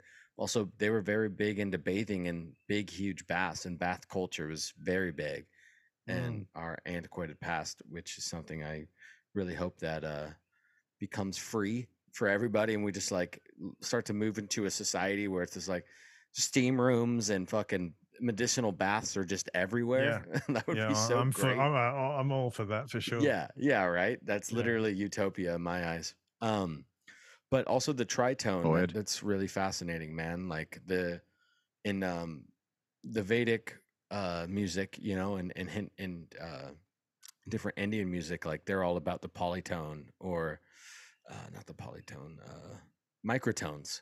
The microtones, the notes in between tones. So like what you would have in the Mm. Yeah, in the that's right. west yeah, the western uh musical scale, you have like A B C D F G and then there they have like all these notes in between notes and that music is way more drony it's way more meditative psychedelic it like gets you into like a different trance because they're playing Mm. those like notes in between notes Yeah, yeah, that's that's their whole thing is really interesting, and even how they learn it too, uh, by sort of speaking the the the notes in a sense. Um, and same with the drumming. Some of the drumming that they do, they like actually say the the different notes of the, their drumming, and they learn it by speech, which is really interesting. It's cool. It's a good way. Yeah. yeah Yeah, so the, there's mm, the the geo- what I'm sort of pointing at with the, all of this is that the the names of these gods are actually constructed to bring about um, to show that there is music involved in their construction. Do you know what I mean? It's like part of it. Um, so yeah, that that was pretty much the last of my little uh, talk here. Went through most of my notes. I probably I never thought about that before. But uh, if you think about a guitar, it's E A D G B E ends with E and starts with E. And if you think of like um, the Sumerian, it starts with uh, Enki, ends with Enlil. Oh, And but in the end, uh, En- Enlil is higher than Enki, and so he would be at the bottom, and Enlil would be at the top, like the E, big E and little E. and I, but I don't and I thought like That's when you got the the, the. C to C like in an octave, like you have um C is three in in like normal gematria, and then the other Yeah. ones so two threes. So you got thirty three. Um, just to do the whole octave. So that's another interesting encode there. But um, yeah, the the F sharp is is the tritone, and the tritone is like the most discordant tone that you can have. Um, it's the one that sort of, in a sense, they're totally opposite to each other.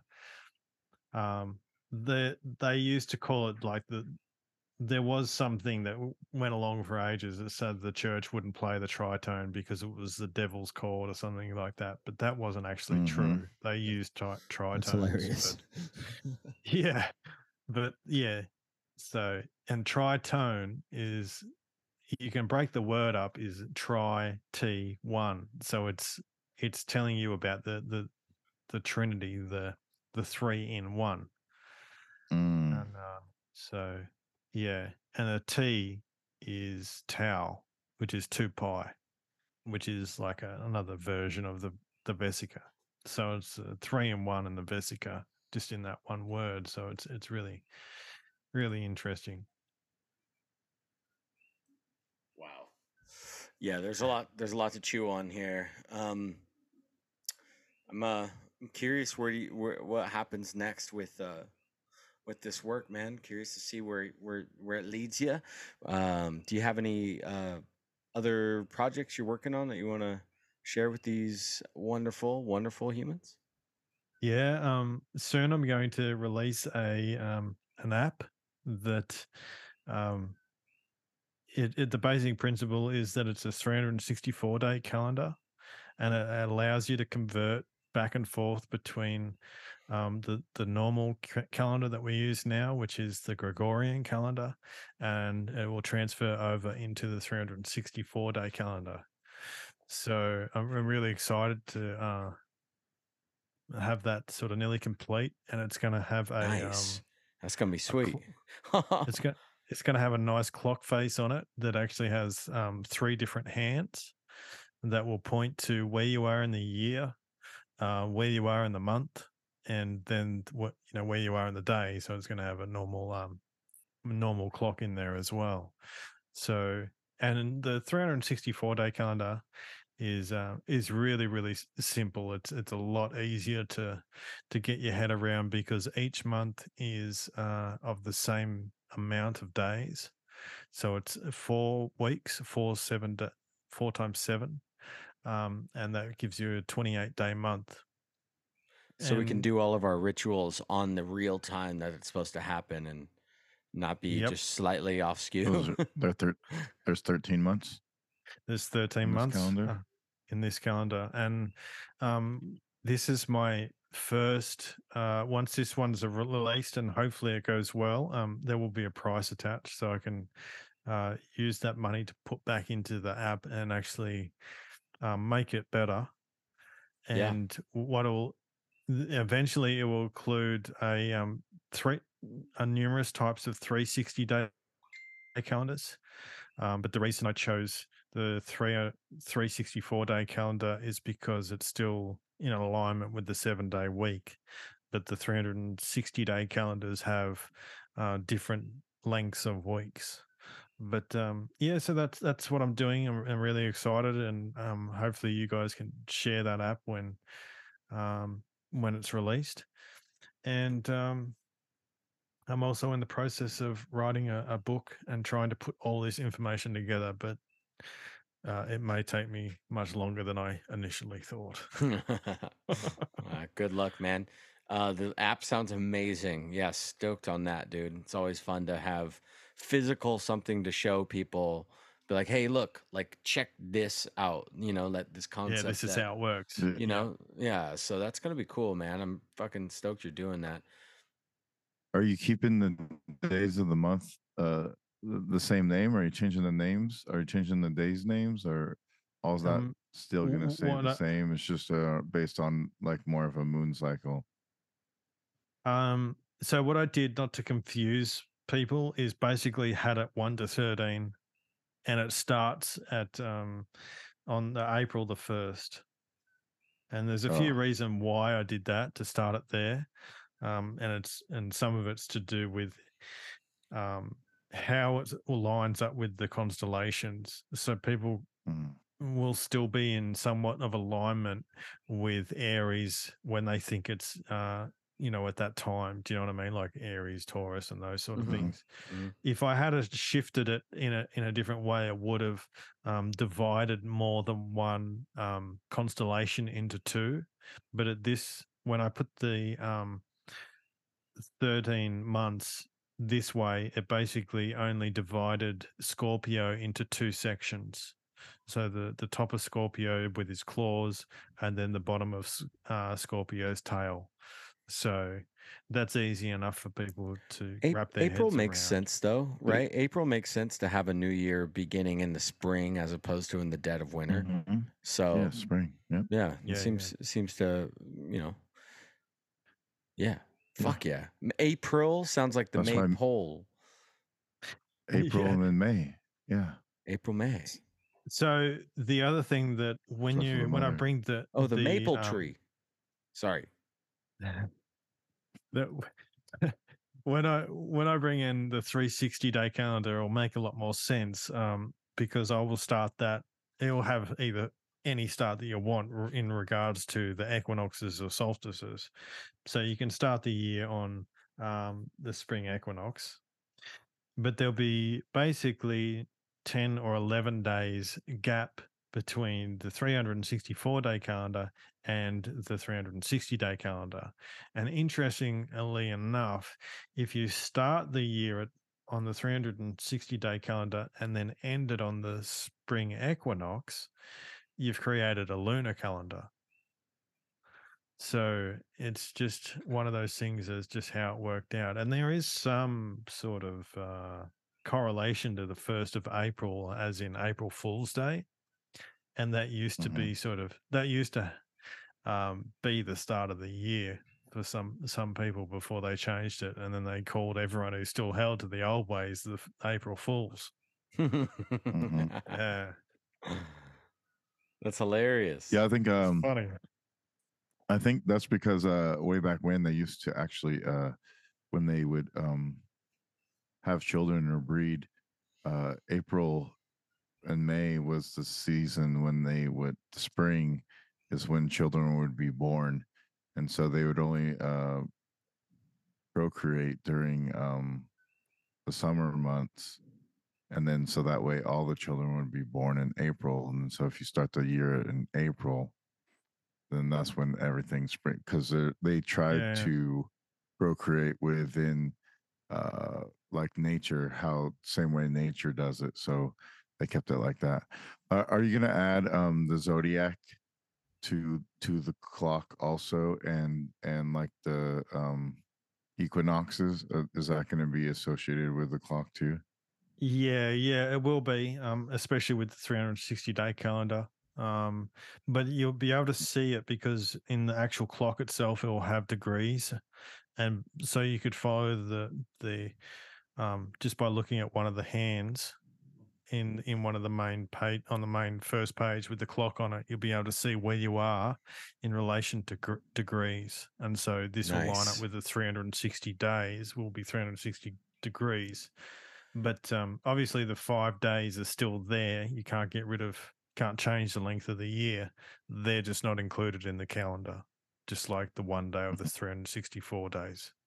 So just add them for feast days right yeah, yeah, yeah. Just that's that's when you they're rest days. So you're just sorry, I can't work. party days Yeah, yeah, they're holy exactly. days What about um? So you know, uh, David uh, David Weiss has a has an app that um Yeah. I, I actually had for a bit, and uh, I'm just hoping that that yours just take in mind just a little uh, feedback from his.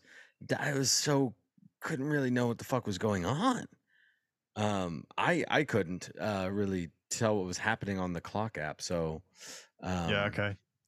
Is Well, I'll I'll give you a uh, sneak preview, review, and then you can let me know.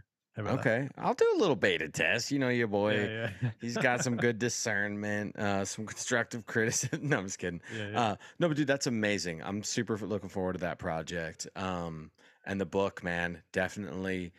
I always love new books. What What's a book that you can um, before we close out, what's a book you could would recommend to everybody? Just be like, hey, Okay. Yeah. enlighten, enlighten yourself. Read this book, people, humans. There's there's only one I recommend, and um, it's called Jesus Christ, Sun of God, and it's by David uh, Fideler.